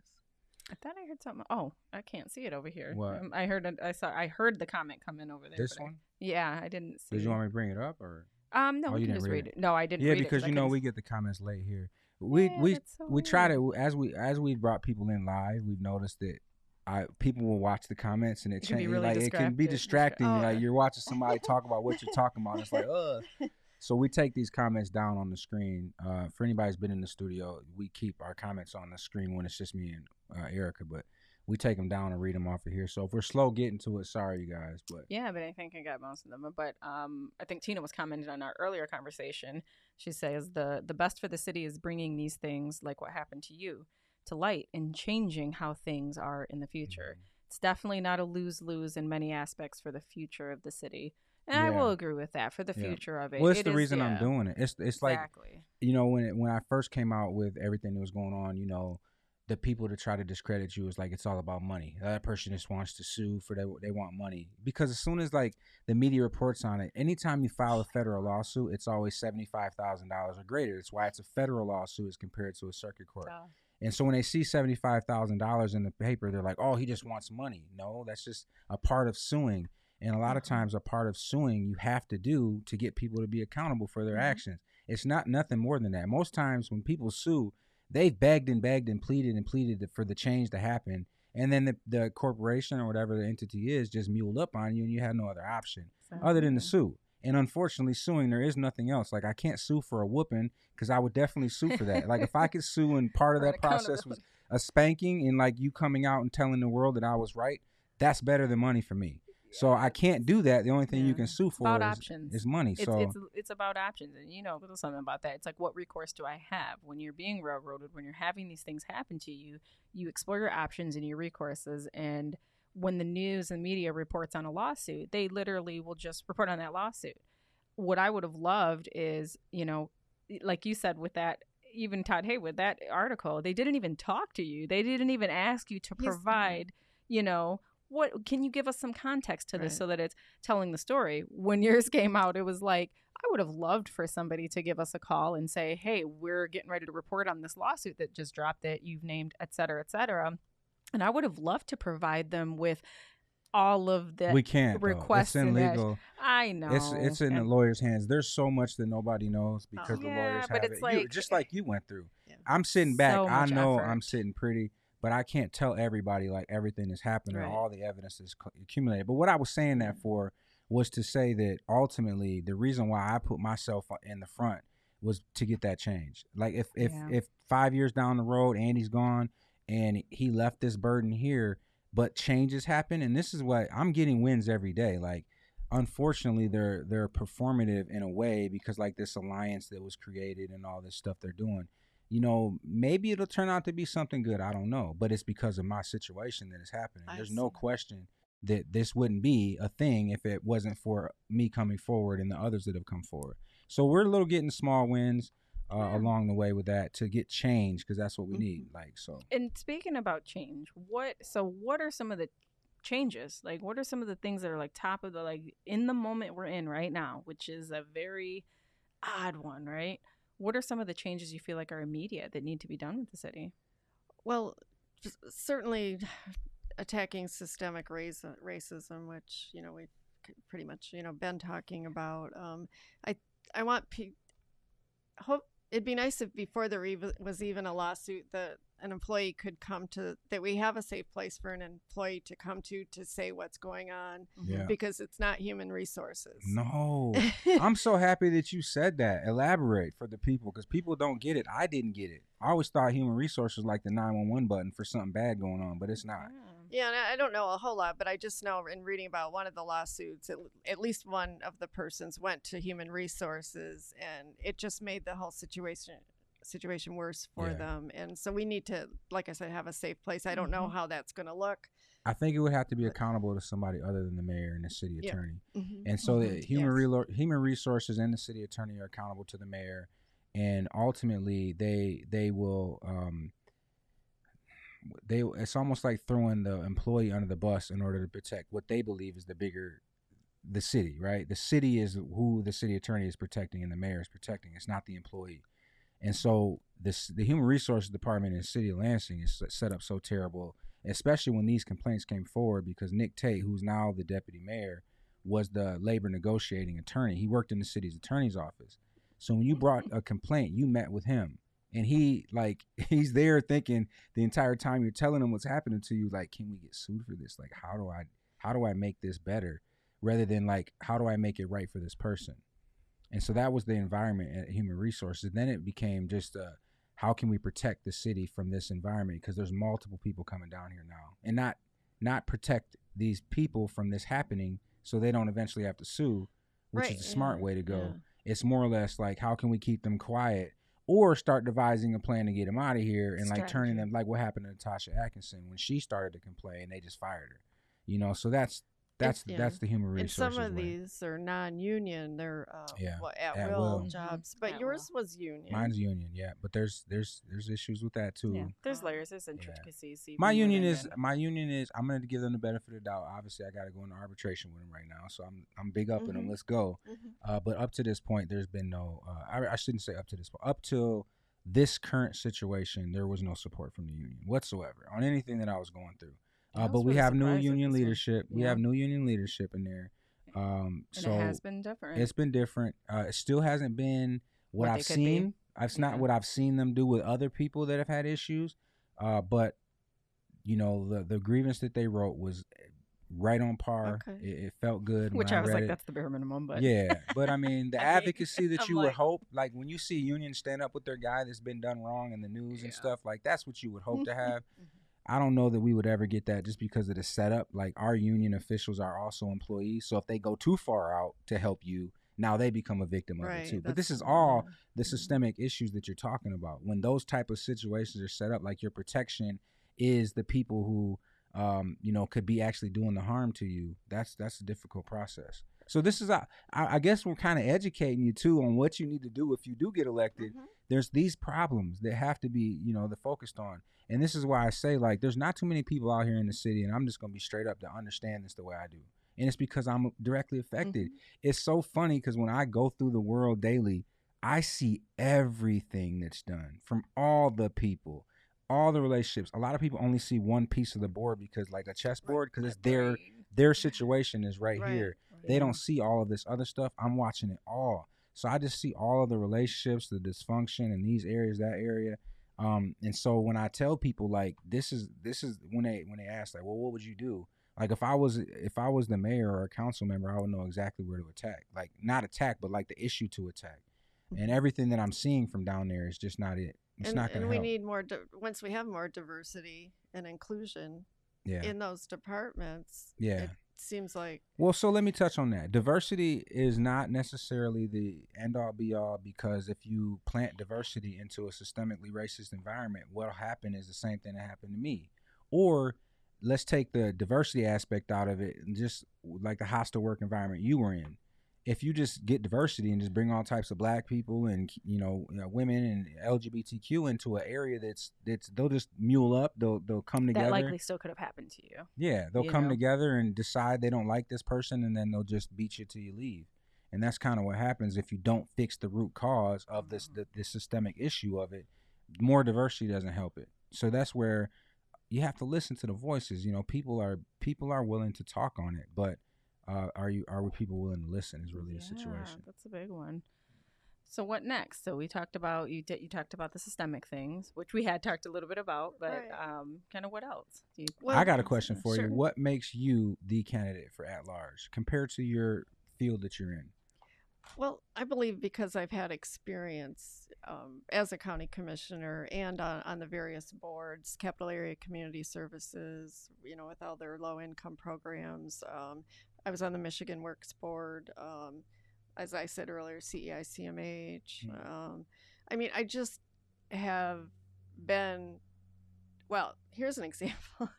this is when I was a county commissioner in Ingham, and um, I worked for Haven House. Mhm. Haven House, Mhm. and I was on Michigan Works Board then at that time. And we had a pregnant woman. I think she had four or five children, and she was pregnant.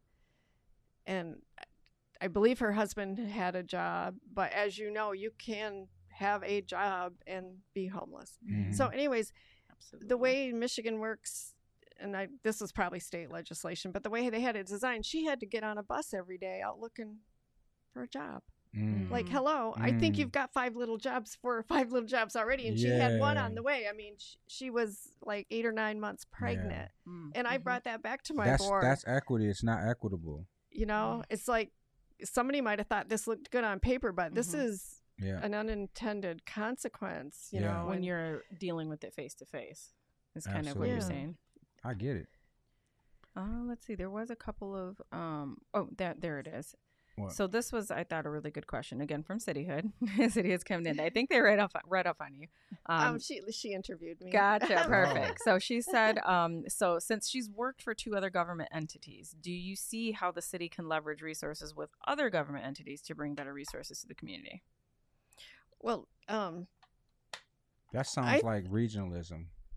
sort of. regional yeah regionalism and also i see people always say well don't apply for grants because you, you don't have you it doesn't the job doesn't carry over but i say still apply for grants there's Mhm. hud money i mean i informed our ingham county people at the time that they could get section 8 vouchers which they weren't doing and then they started doing that you know and i just Mhm. knew that because i had worked for tampa housing now and i was really into the affordable housing movement um, actually went to two rallies back in 1989. The first one was in April for women's rights, and then Mhm. I got off the bus and then I went to a meeting where they were talking about having a rally for homeless and Mm. affordable housing in November. So I took a bus to DC twice that year. Oh wow. So I'm I'm a hardcore activist. Nice. Okay.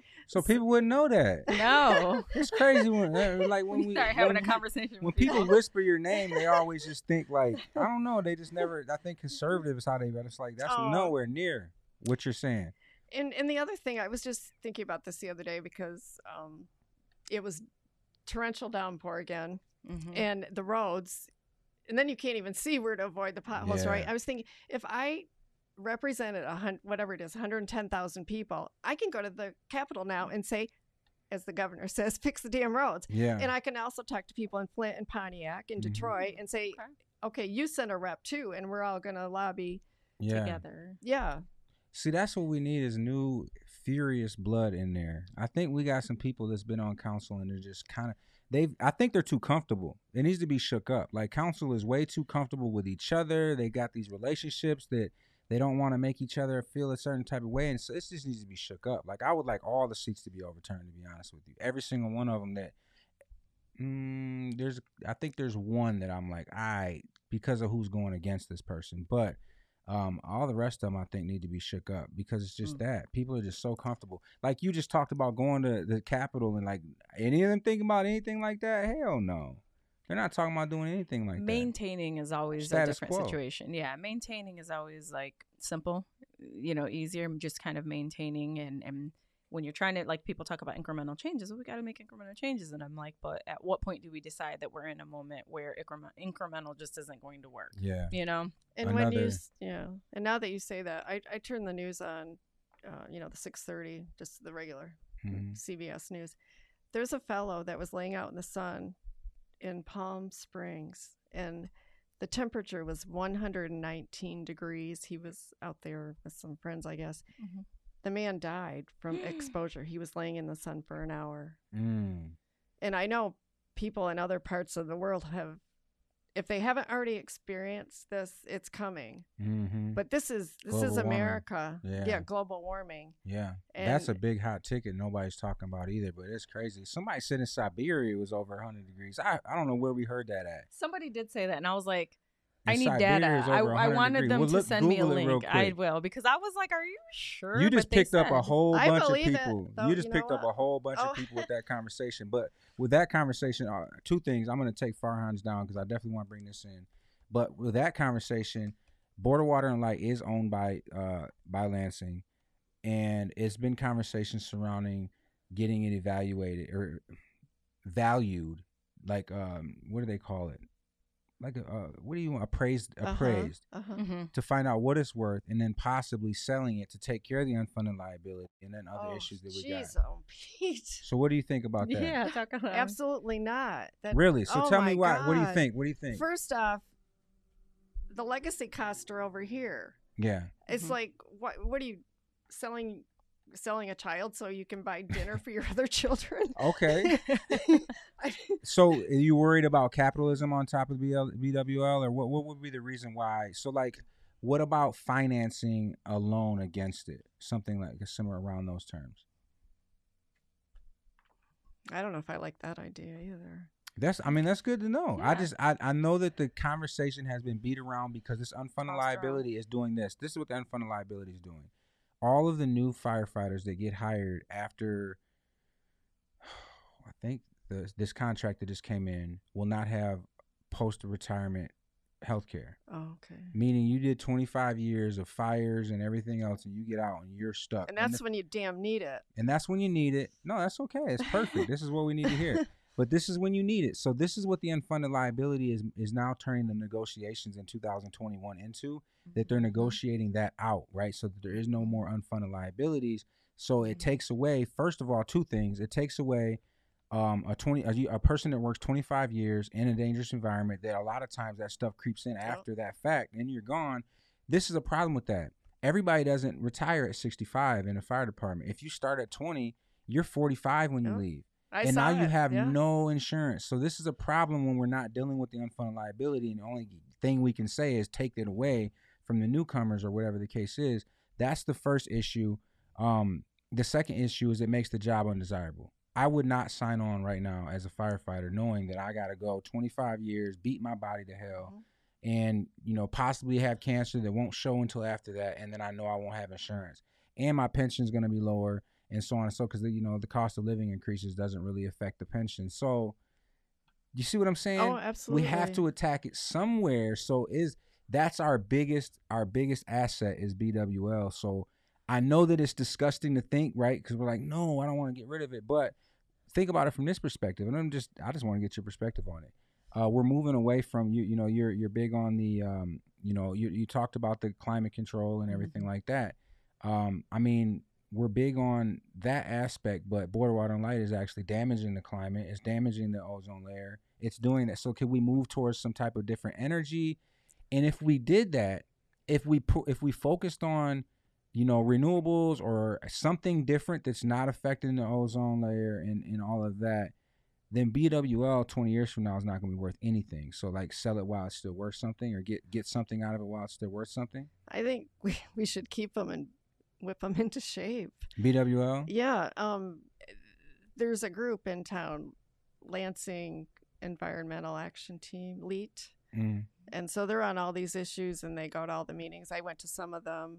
Um, they are, the Board of Water and Light is investing five, half a billion dollars in a natural gas plant. That's not what we need. Yep. And that's what a lot of residents don't want. And we need to educate people because the only way to uh, to, to, in my opinion, the only way to change things at that policy level is to pack the room. Yeah. And yeah. and, and you have to go in week after week.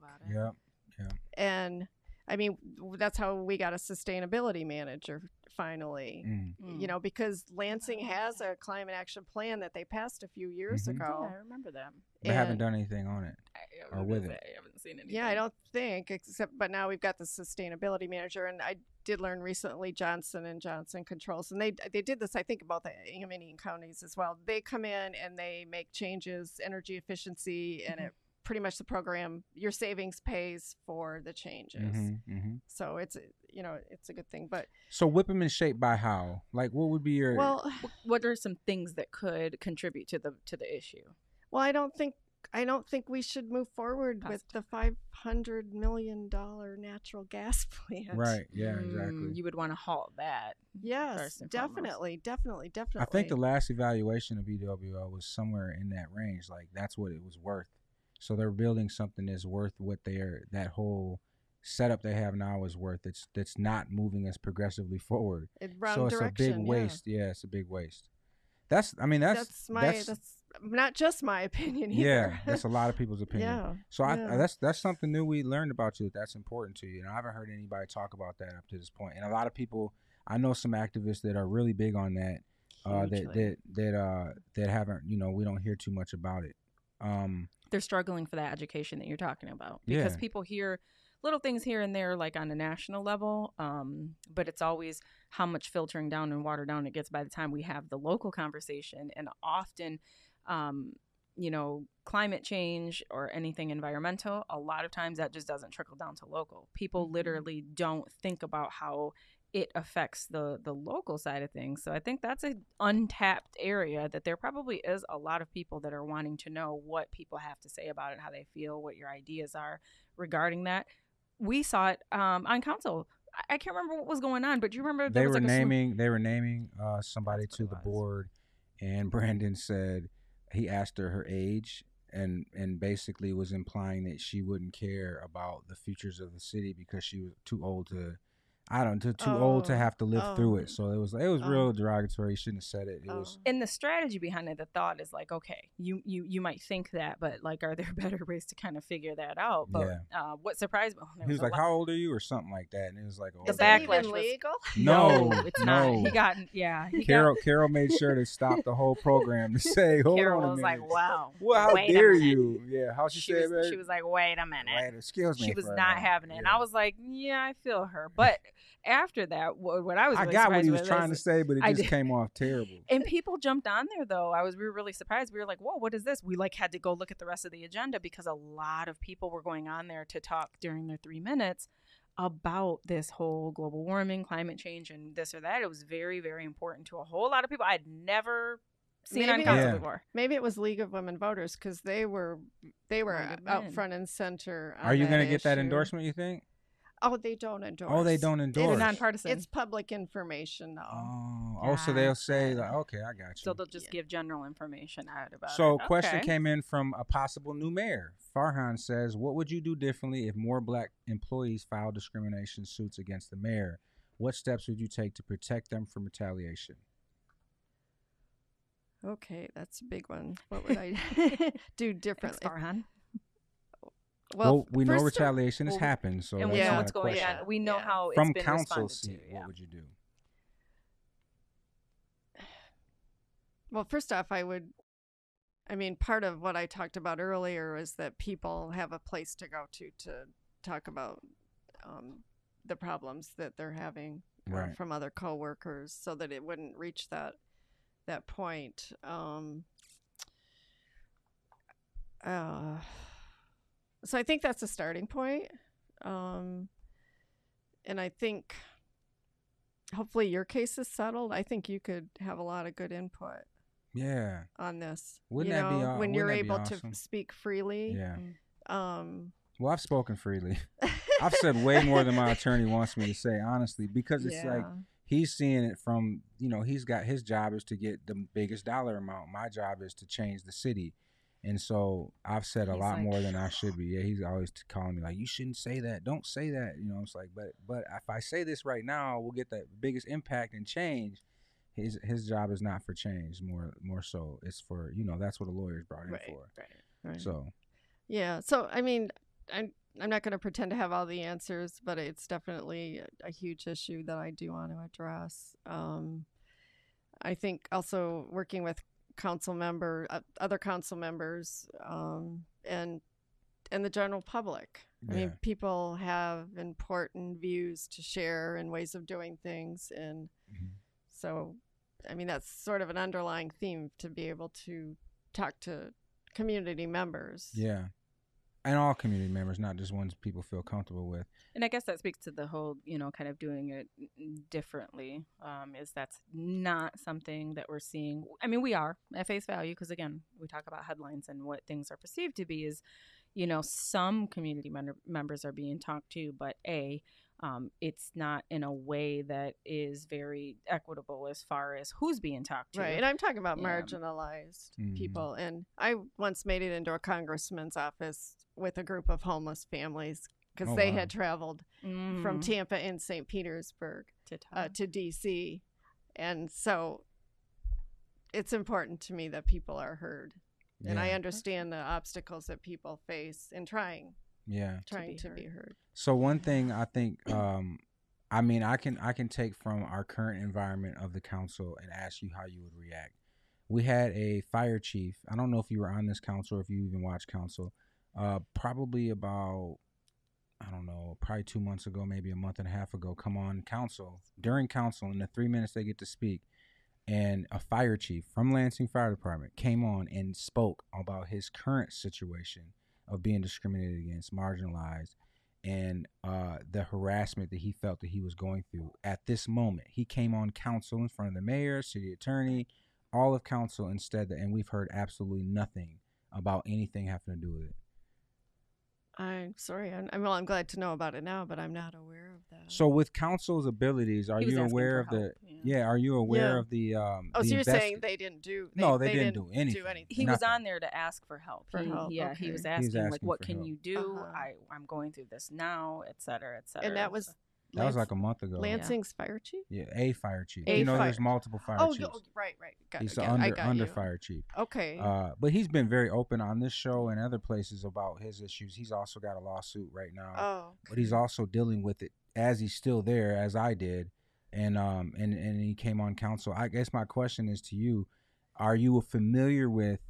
And I'm I'm not saying you should be because a half our council didn't know, but the investigate the investigative abilities of the council to investigate a department. Yeah, they can't investigate the mayor's office, but you can definitely call a chief in and say, "Hey, we need to hear about what's going on with this scenario."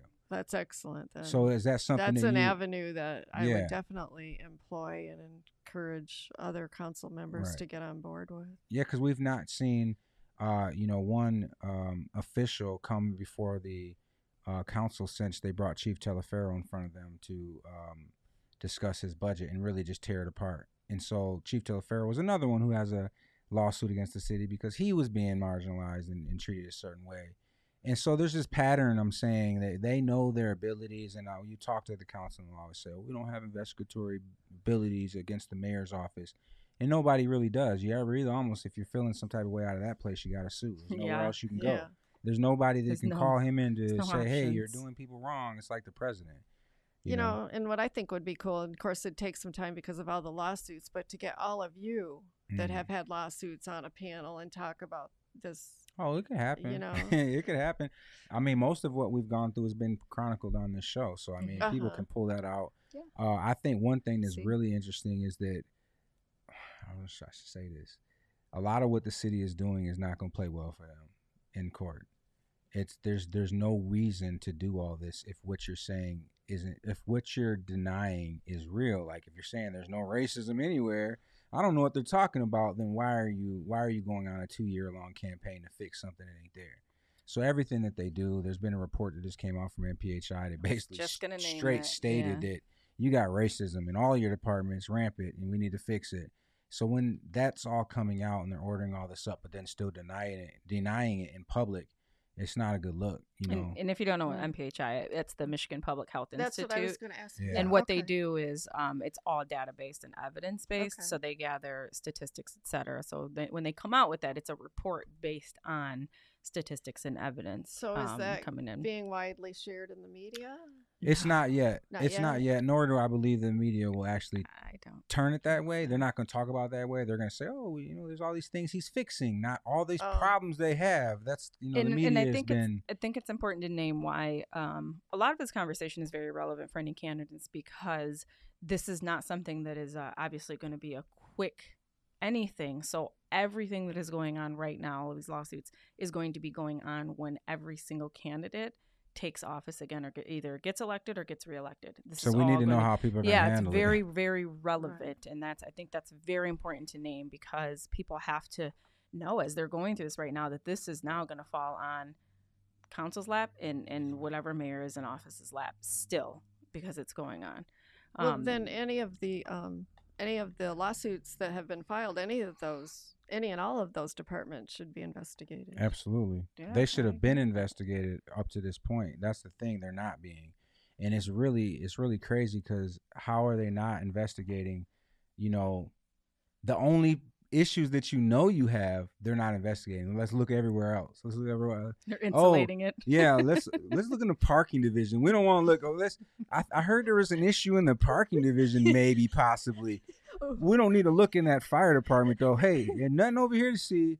You know, that's kind of how it is. But I I actually do have the mayor's uh, racial justice and equity alliance strategies and and what they talk about in um uh this. I don't know how public this went. I have it. Uh, so I don't know. I guess we could link it in here so everybody else can have it. Um, but I'm gonna send it to you, Erica. Um, I'm gonna have to text it to you. But until that point, I'm gonna.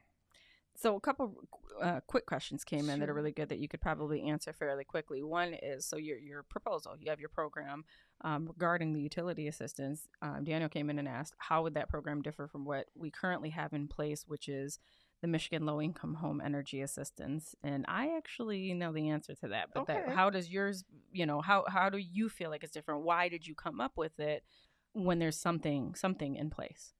Um, well, the reason I well, I first learned about this through Planet Detroit, the newsletter, Mm. and um, they talked about it. So I called them to find out.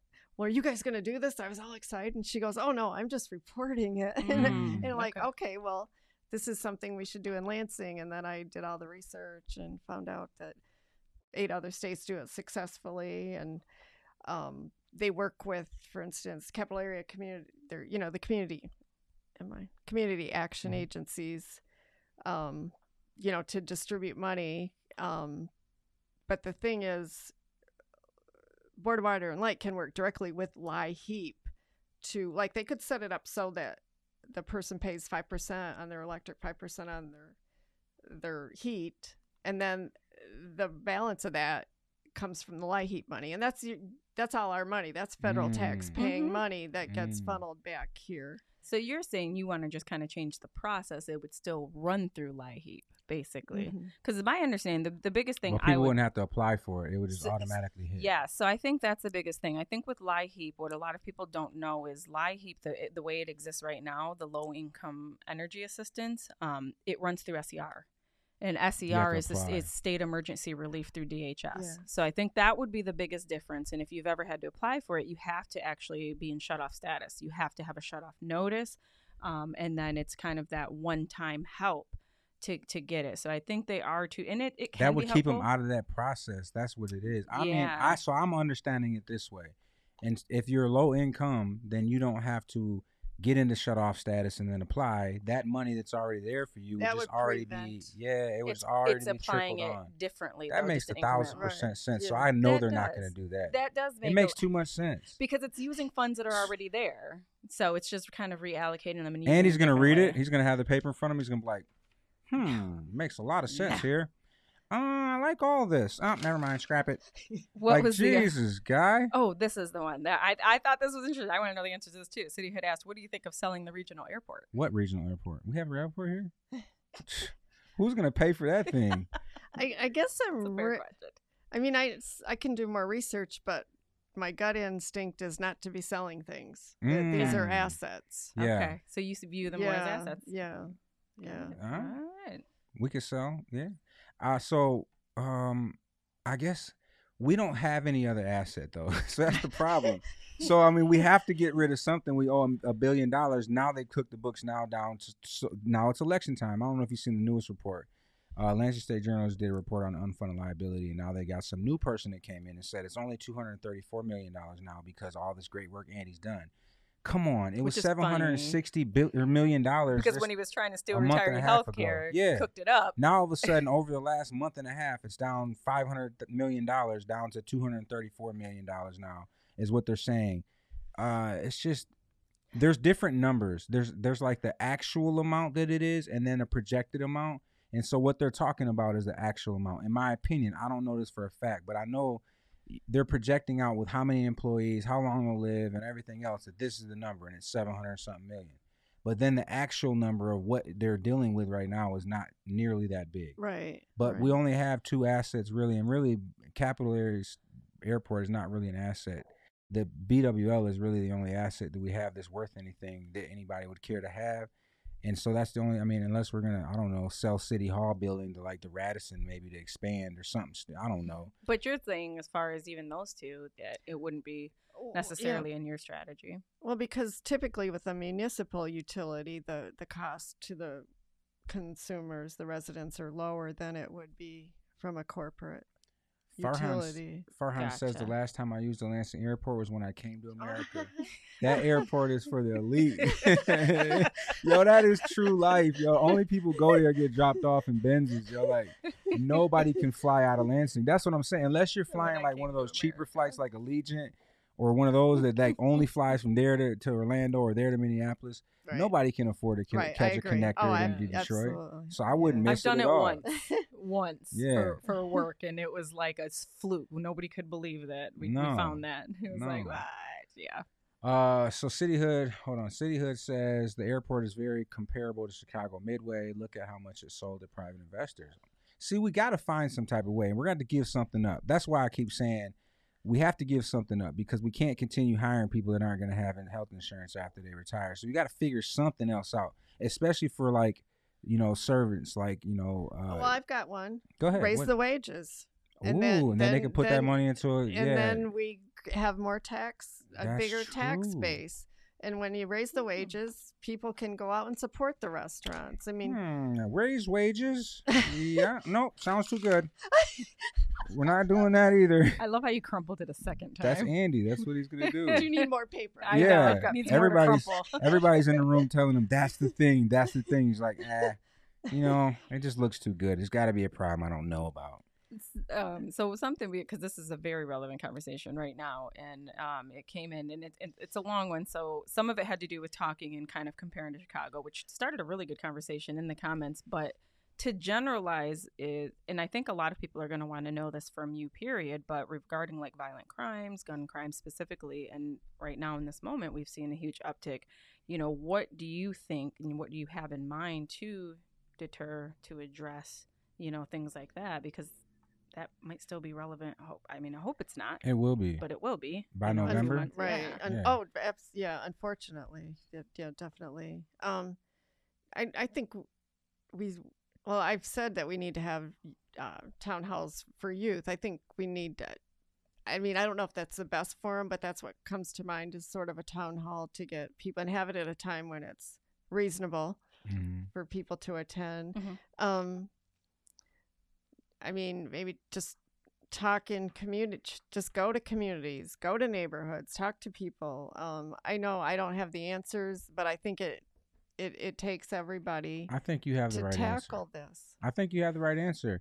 I think from your perspective, you have the perfect answer. You're you don't know the answer, and you're gonna come get it, and trust it when you hear it. That's the perfect That answer. a chill up my spine. I have to tell you. That's the perfect answer for me. I don't want you to sit here and tell me because you don't know. I know you don't know, but you you're willing to go ask somebody who And does that is and then implement. Yes, that's so important because the second part of that is talking about Chicago, who that did invest, you know, because people think I have the answer and this is what's going to work, and so they invested, you know, all this money, and they didn't see you know, any effect on that. And again, Lansing not being Chicago, but that's the thing is nobody knows that single answer, and maybe that's not the one answer. It's Mm-mm. probably it's got to multi- be multi-level. Yeah, It's got to be multi-level. They took it away multi-level. We didn't have this type of violence back when I was younger, but we also had all of the other things that we keep talking about we need back. So that's that's the answer is that is to listen to people and really take information in, and that's what this council and our mayor just doesn't do, and they don't they don't listen, and and they go to. It's funny to me when we talk about neighborhoods because the neighborhood associations are not the ones shooting each other right? The neighborhood associations are the homeowners that live in the neighborhood. They're the ones that want you to bring them dirts for their for their plant, their flower gardens, and everything else. The people who are that are having these issues or that are becoming victim of the issues are not going to neighborhood meetings. So where are you going to go to get that information from?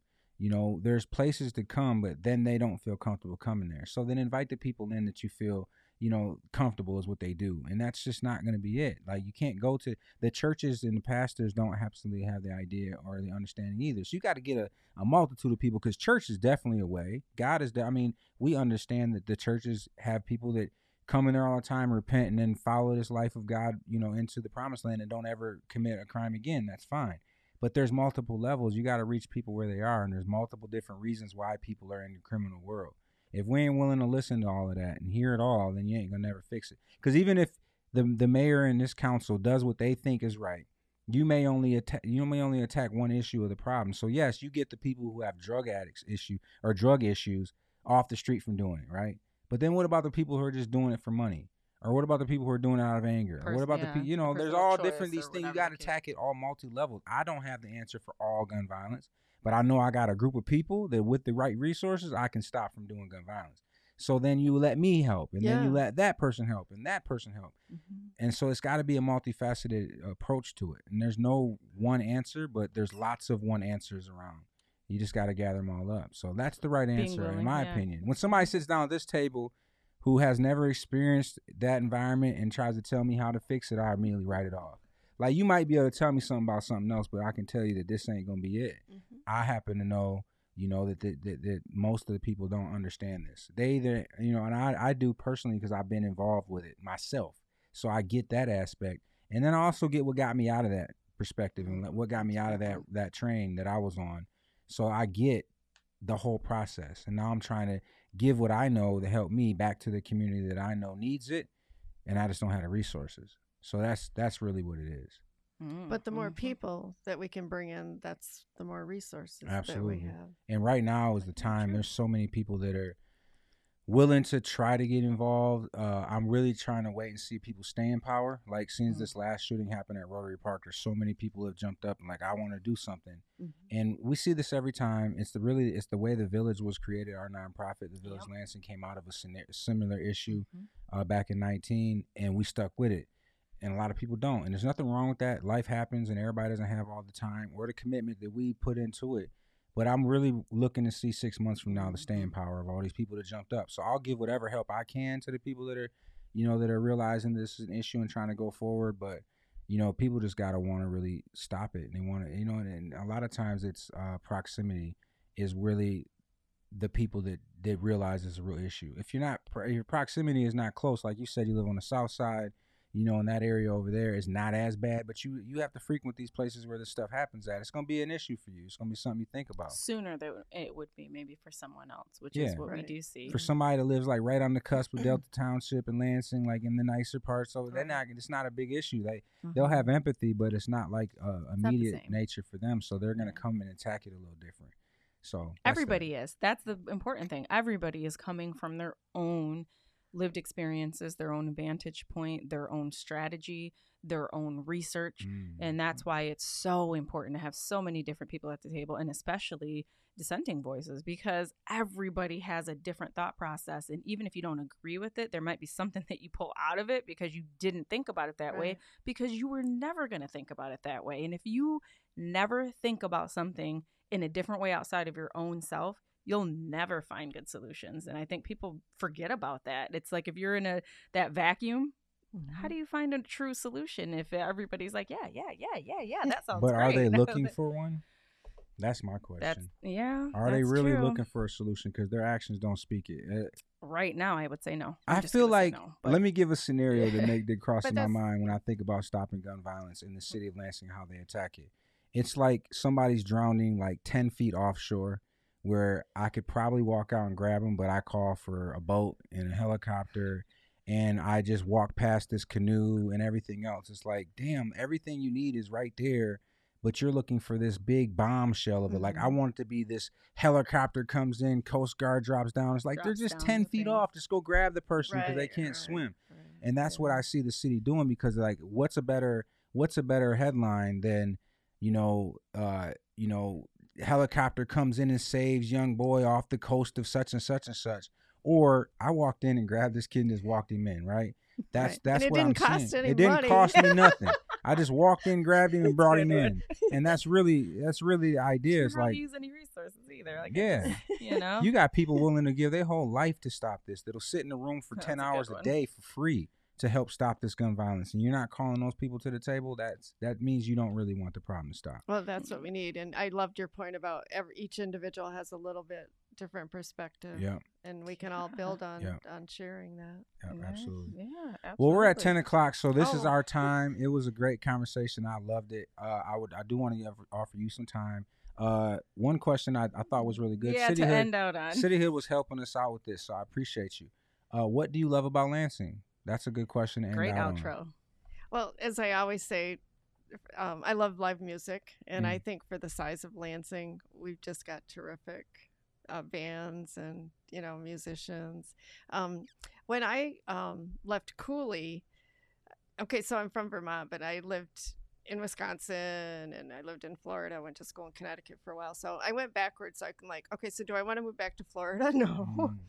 and then I didn't. I wanted I wanted to stay, and I met people that I felt were so friendly to me, just the way it was in Vermont. Even though my city was only seventeen thousand people, you know, and that mm. was the second largest city in the state. Oh wow. But I just felt that that sense of, I guess, of community and you know, friendliness from people, Yeah. and just good values. Yeah, You know, Lansing and, does have that. and so I decided to stay here. Nice. Nice. So that's that's interesting, and I thought well, I think something else that was really interesting to me is how connected you really are to the city because I don't think a lot of people know you or know that you like are involved with all these different groups or have been on these boards and everything else. So I don't know, maybe do a better job of getting that information out because I I just think like you know uh, Linda Keefe's name is just like who you know what I'm saying, and and that's one thank of those you things. for this for this opportunity and you know part of the my st- i'll call it a struggle is being in eaton county for what 10 years i guess there might as well be a berlin wall yeah, between the two Mm. counties as far as i'm concerned and um it's so called now, Waverly. yeah Basically, that's what it is. Except Lansing likes to go over that wall into Arbor Point every is once in a while. But good. yeah, so so there was a, a little bit of a disconnect and um frankly i miss when i'm not a politician i miss being on all these sort of grassroots boards and Mm. and knowing what's going on and knowing what's just even going on in the community and being part of the power we consortium you know Mm. and, and and all that and yeah, so that's why i think this it's a good fit yeah. it's a good fit for me So, I so let me ask you this real quick before we get off. okay Kathy Dunbar steps in the mayoral race. She opens up. Is that so that that that widened the um the field up so far? Like, what was it for you that that was the moment? Like, did you not want to take on the heavy hitter of Kathy Dunbar, who was the incumbent, or what was that that just like was like I got to get in here now? Well, I had just been waiting for an opportunity to run an open seat. That means I'm not going against an incumbent, Yeah. Mm. you know, and I I didn't really want to run against um, Jeremy Garza. Mm. He's he's got a lot of union support. I didn't really want to run against him, but I think actually it's better to for me. It's more exciting to serve to know that they're, you're all my constituents. Yeah, I, I'm not city. just looking at Ward Two or what you know what I mean, where I live. Yeah. I'm looking at at the whole community, and so it. I mean, I just instantaneously, okay, that's what I'm doing. Once I found out that she was running for mayor, open seat, okay, because I just I've been waiting Yeah. for an Yeah. opportunity like So- this. So, So that was the That that question brings another question. of okay, what do you think about your second ward? And you know that you got, I think Zach. Oh, or what is his name? Zach. Why can I not think of his last name? There's a- Zandy. Z- Nick Zandy. Nick Okay. Zandy. Nick I was like, no, Zandy. You got Oprah Revish and you got Jeremy Garza. Jeremy Garza, as you said, kind of has this lock on it because of the union support, but that doesn't matter. I feel like it shouldn't matter as much as what the people of the second ward believe. So, what what do you oh, think? Oh yeah, and I don't think it's a slam dunk for him by any means. And Yeah. I know Oprah's. I've gotten her literature in my mail, and I know she's hitting it hard, and Yeah, she comes Good across as a as a as a really good candidate. nice. Yeah. I'm I'm, I'm hoping to see that swing. To be honest with you, Yeah, I think it's a great. I think that's that was needed. And I think it's a her jumping in was definitely you know needed, and I think I there's haven't a talked to. Jeremy though. I don't know. Like, he, is he even on council still? It almost feels like that sometimes, but he's got the open invitation to come on the show. I, I feel Uh-huh. like sometimes people he's believe that they don't need that platform because of what you said. Like he's got the union. so Yeah, I don't need that. But That's I a don't. big one. I don't believe that to be true. Not I- today in today's age. Even Like, if you did gotta believe be it to be true, I think that there's like a respect just for the community to want to have your voice and your platform out in the community and have that direct line, not just some in in the community. And Right. whether you think you have backing, money, whatever it is, um, it just kind of shows what you value and don't value. You know. So we've seen a ticket, pretty much kind of a ticket in Farhan, Oprah, and Claretta Duckett. And so there's not a second at large person there. Have you had conversation with them about maybe, you know, your guys' views on things and maybe you do you have somebody that you're gonna be kind of running with or kind of aligned Uh, with. No, no, I don't have anyone that I've. not interested or just haven't had that conversation? Oh, just haven't had any conversations. All right. I think we're Well, maybe you got to start I opening that know. that up a little bit because you're Mhm. gonna. I mean, I think that everybody in this race against all these incumbents is gonna need that. There's one Yeah. there's one seat open, but there's a lot of heavy hitters, and I think that it helps anyways to have you know people to go in and like you said you had before, you know somebody the big the big person comes in and and they sign theirs and like oh I gotta I gotta hit Linda Keefe too while I'm in here, you know that type of thing. So I I don't like know. the idea. I would. I would. I just want to know. I think you guys. I think you all should definitely at least have conversations with each other. And I've seen some really great conversations happen between some of the candidates. And you know, even if they're not right exactly where they are, at least they kind of know. Um, I think that's helpful because even when they're talking, they you always people always ask you about other candidates. So I think it's good to know them a little bit more. Right. So Right. I think it's a good strategy. Hmm All right. Well, I appreciate you coming on here, Linda Keefe, and we look forward to seeing how things go for you. I think uh, watching you, no, now watching you after having spoke to you, I'm gonna have a whole different perspective, and I hope the viewers do too. At least to open up wow. their mind a little bit. And, Thank you very much. I mean, it means something. I like the first time I seen you on uh, BLM. I, you know, I'm, I'm I'm in co-lead there, so I was I was in the in the room, you know, uh, while the the questions were presented, and um, I don't know, I didn't know you well enough, and then when I seen the stuff come out the next time, I just kind of wrote you off like ah. And so this felt good to get a conversation and really know where you're at. And you know, as much as you may not believe, so not having the answers can be a plus sometimes when you're open to getting the right people. That's what I always say if I was to run for mayor and win. I'm not gonna go in there knowing all the answers. I'm gonna get the right people to know the answers though. So I'll ask the right Mm. questions to get the right people in there. So I appreciate your time here. Anything else you want to say to the people? Yeah. Oh, I just want to say thank you so much. You know, just for uh, tuning in tonight. I really enjoyed this. Oh, I sure. mean, I just, you know, it's a little, it's one thing to do a two minute blurb in a Yeah. forum, but then I'm thinking, oh my gosh, I'm going to two hours. I'm like, I'm, there's not even going to be enough to talk about. But obviously there was, and there always is. And uh, you've made me feel very comfortable. oh, Good. I'm glad to hear that. so, so thank you very much. Thank you for coming. Great to All get right. to know you. Thank you, everyone in the, the viewing audience. And please vote for me August 3rd. right Awesome. on. That's All Linda right. Keefe running for at-large Lansing City Council. So Wednesday we have Grant Blood that's going to be coming on, also running for at large city council. So we'll see how that conversation goes. Look for us eight o'clock on Wednesday. Also remember that you guys can go to our www.com at America 20 to Life, our Facebook. Uh, we have Cash App up top right there. If you guys really love the show and want to drop something on us, also uh, you can't can advertise right? with us. Yeah, I know, isn't it? It's hard? always it's always kind of backwards. backwards. I can remember, but you can. I like. I'm I'm actually like, oh, sitting. Oh, yeah, as we're looking at it. I'm sitting on this side of the table, and she yeah. so it's, my head up so it's bad. all a little odd. Yeah, but you also can advertise with us up here for any of our upcoming shows. Uh, get with us about our advertising packages. And that's about it. So we love y'all. Can't wait to see y'all back here Wednesday. Hope to talk to you and not about you. Peace out.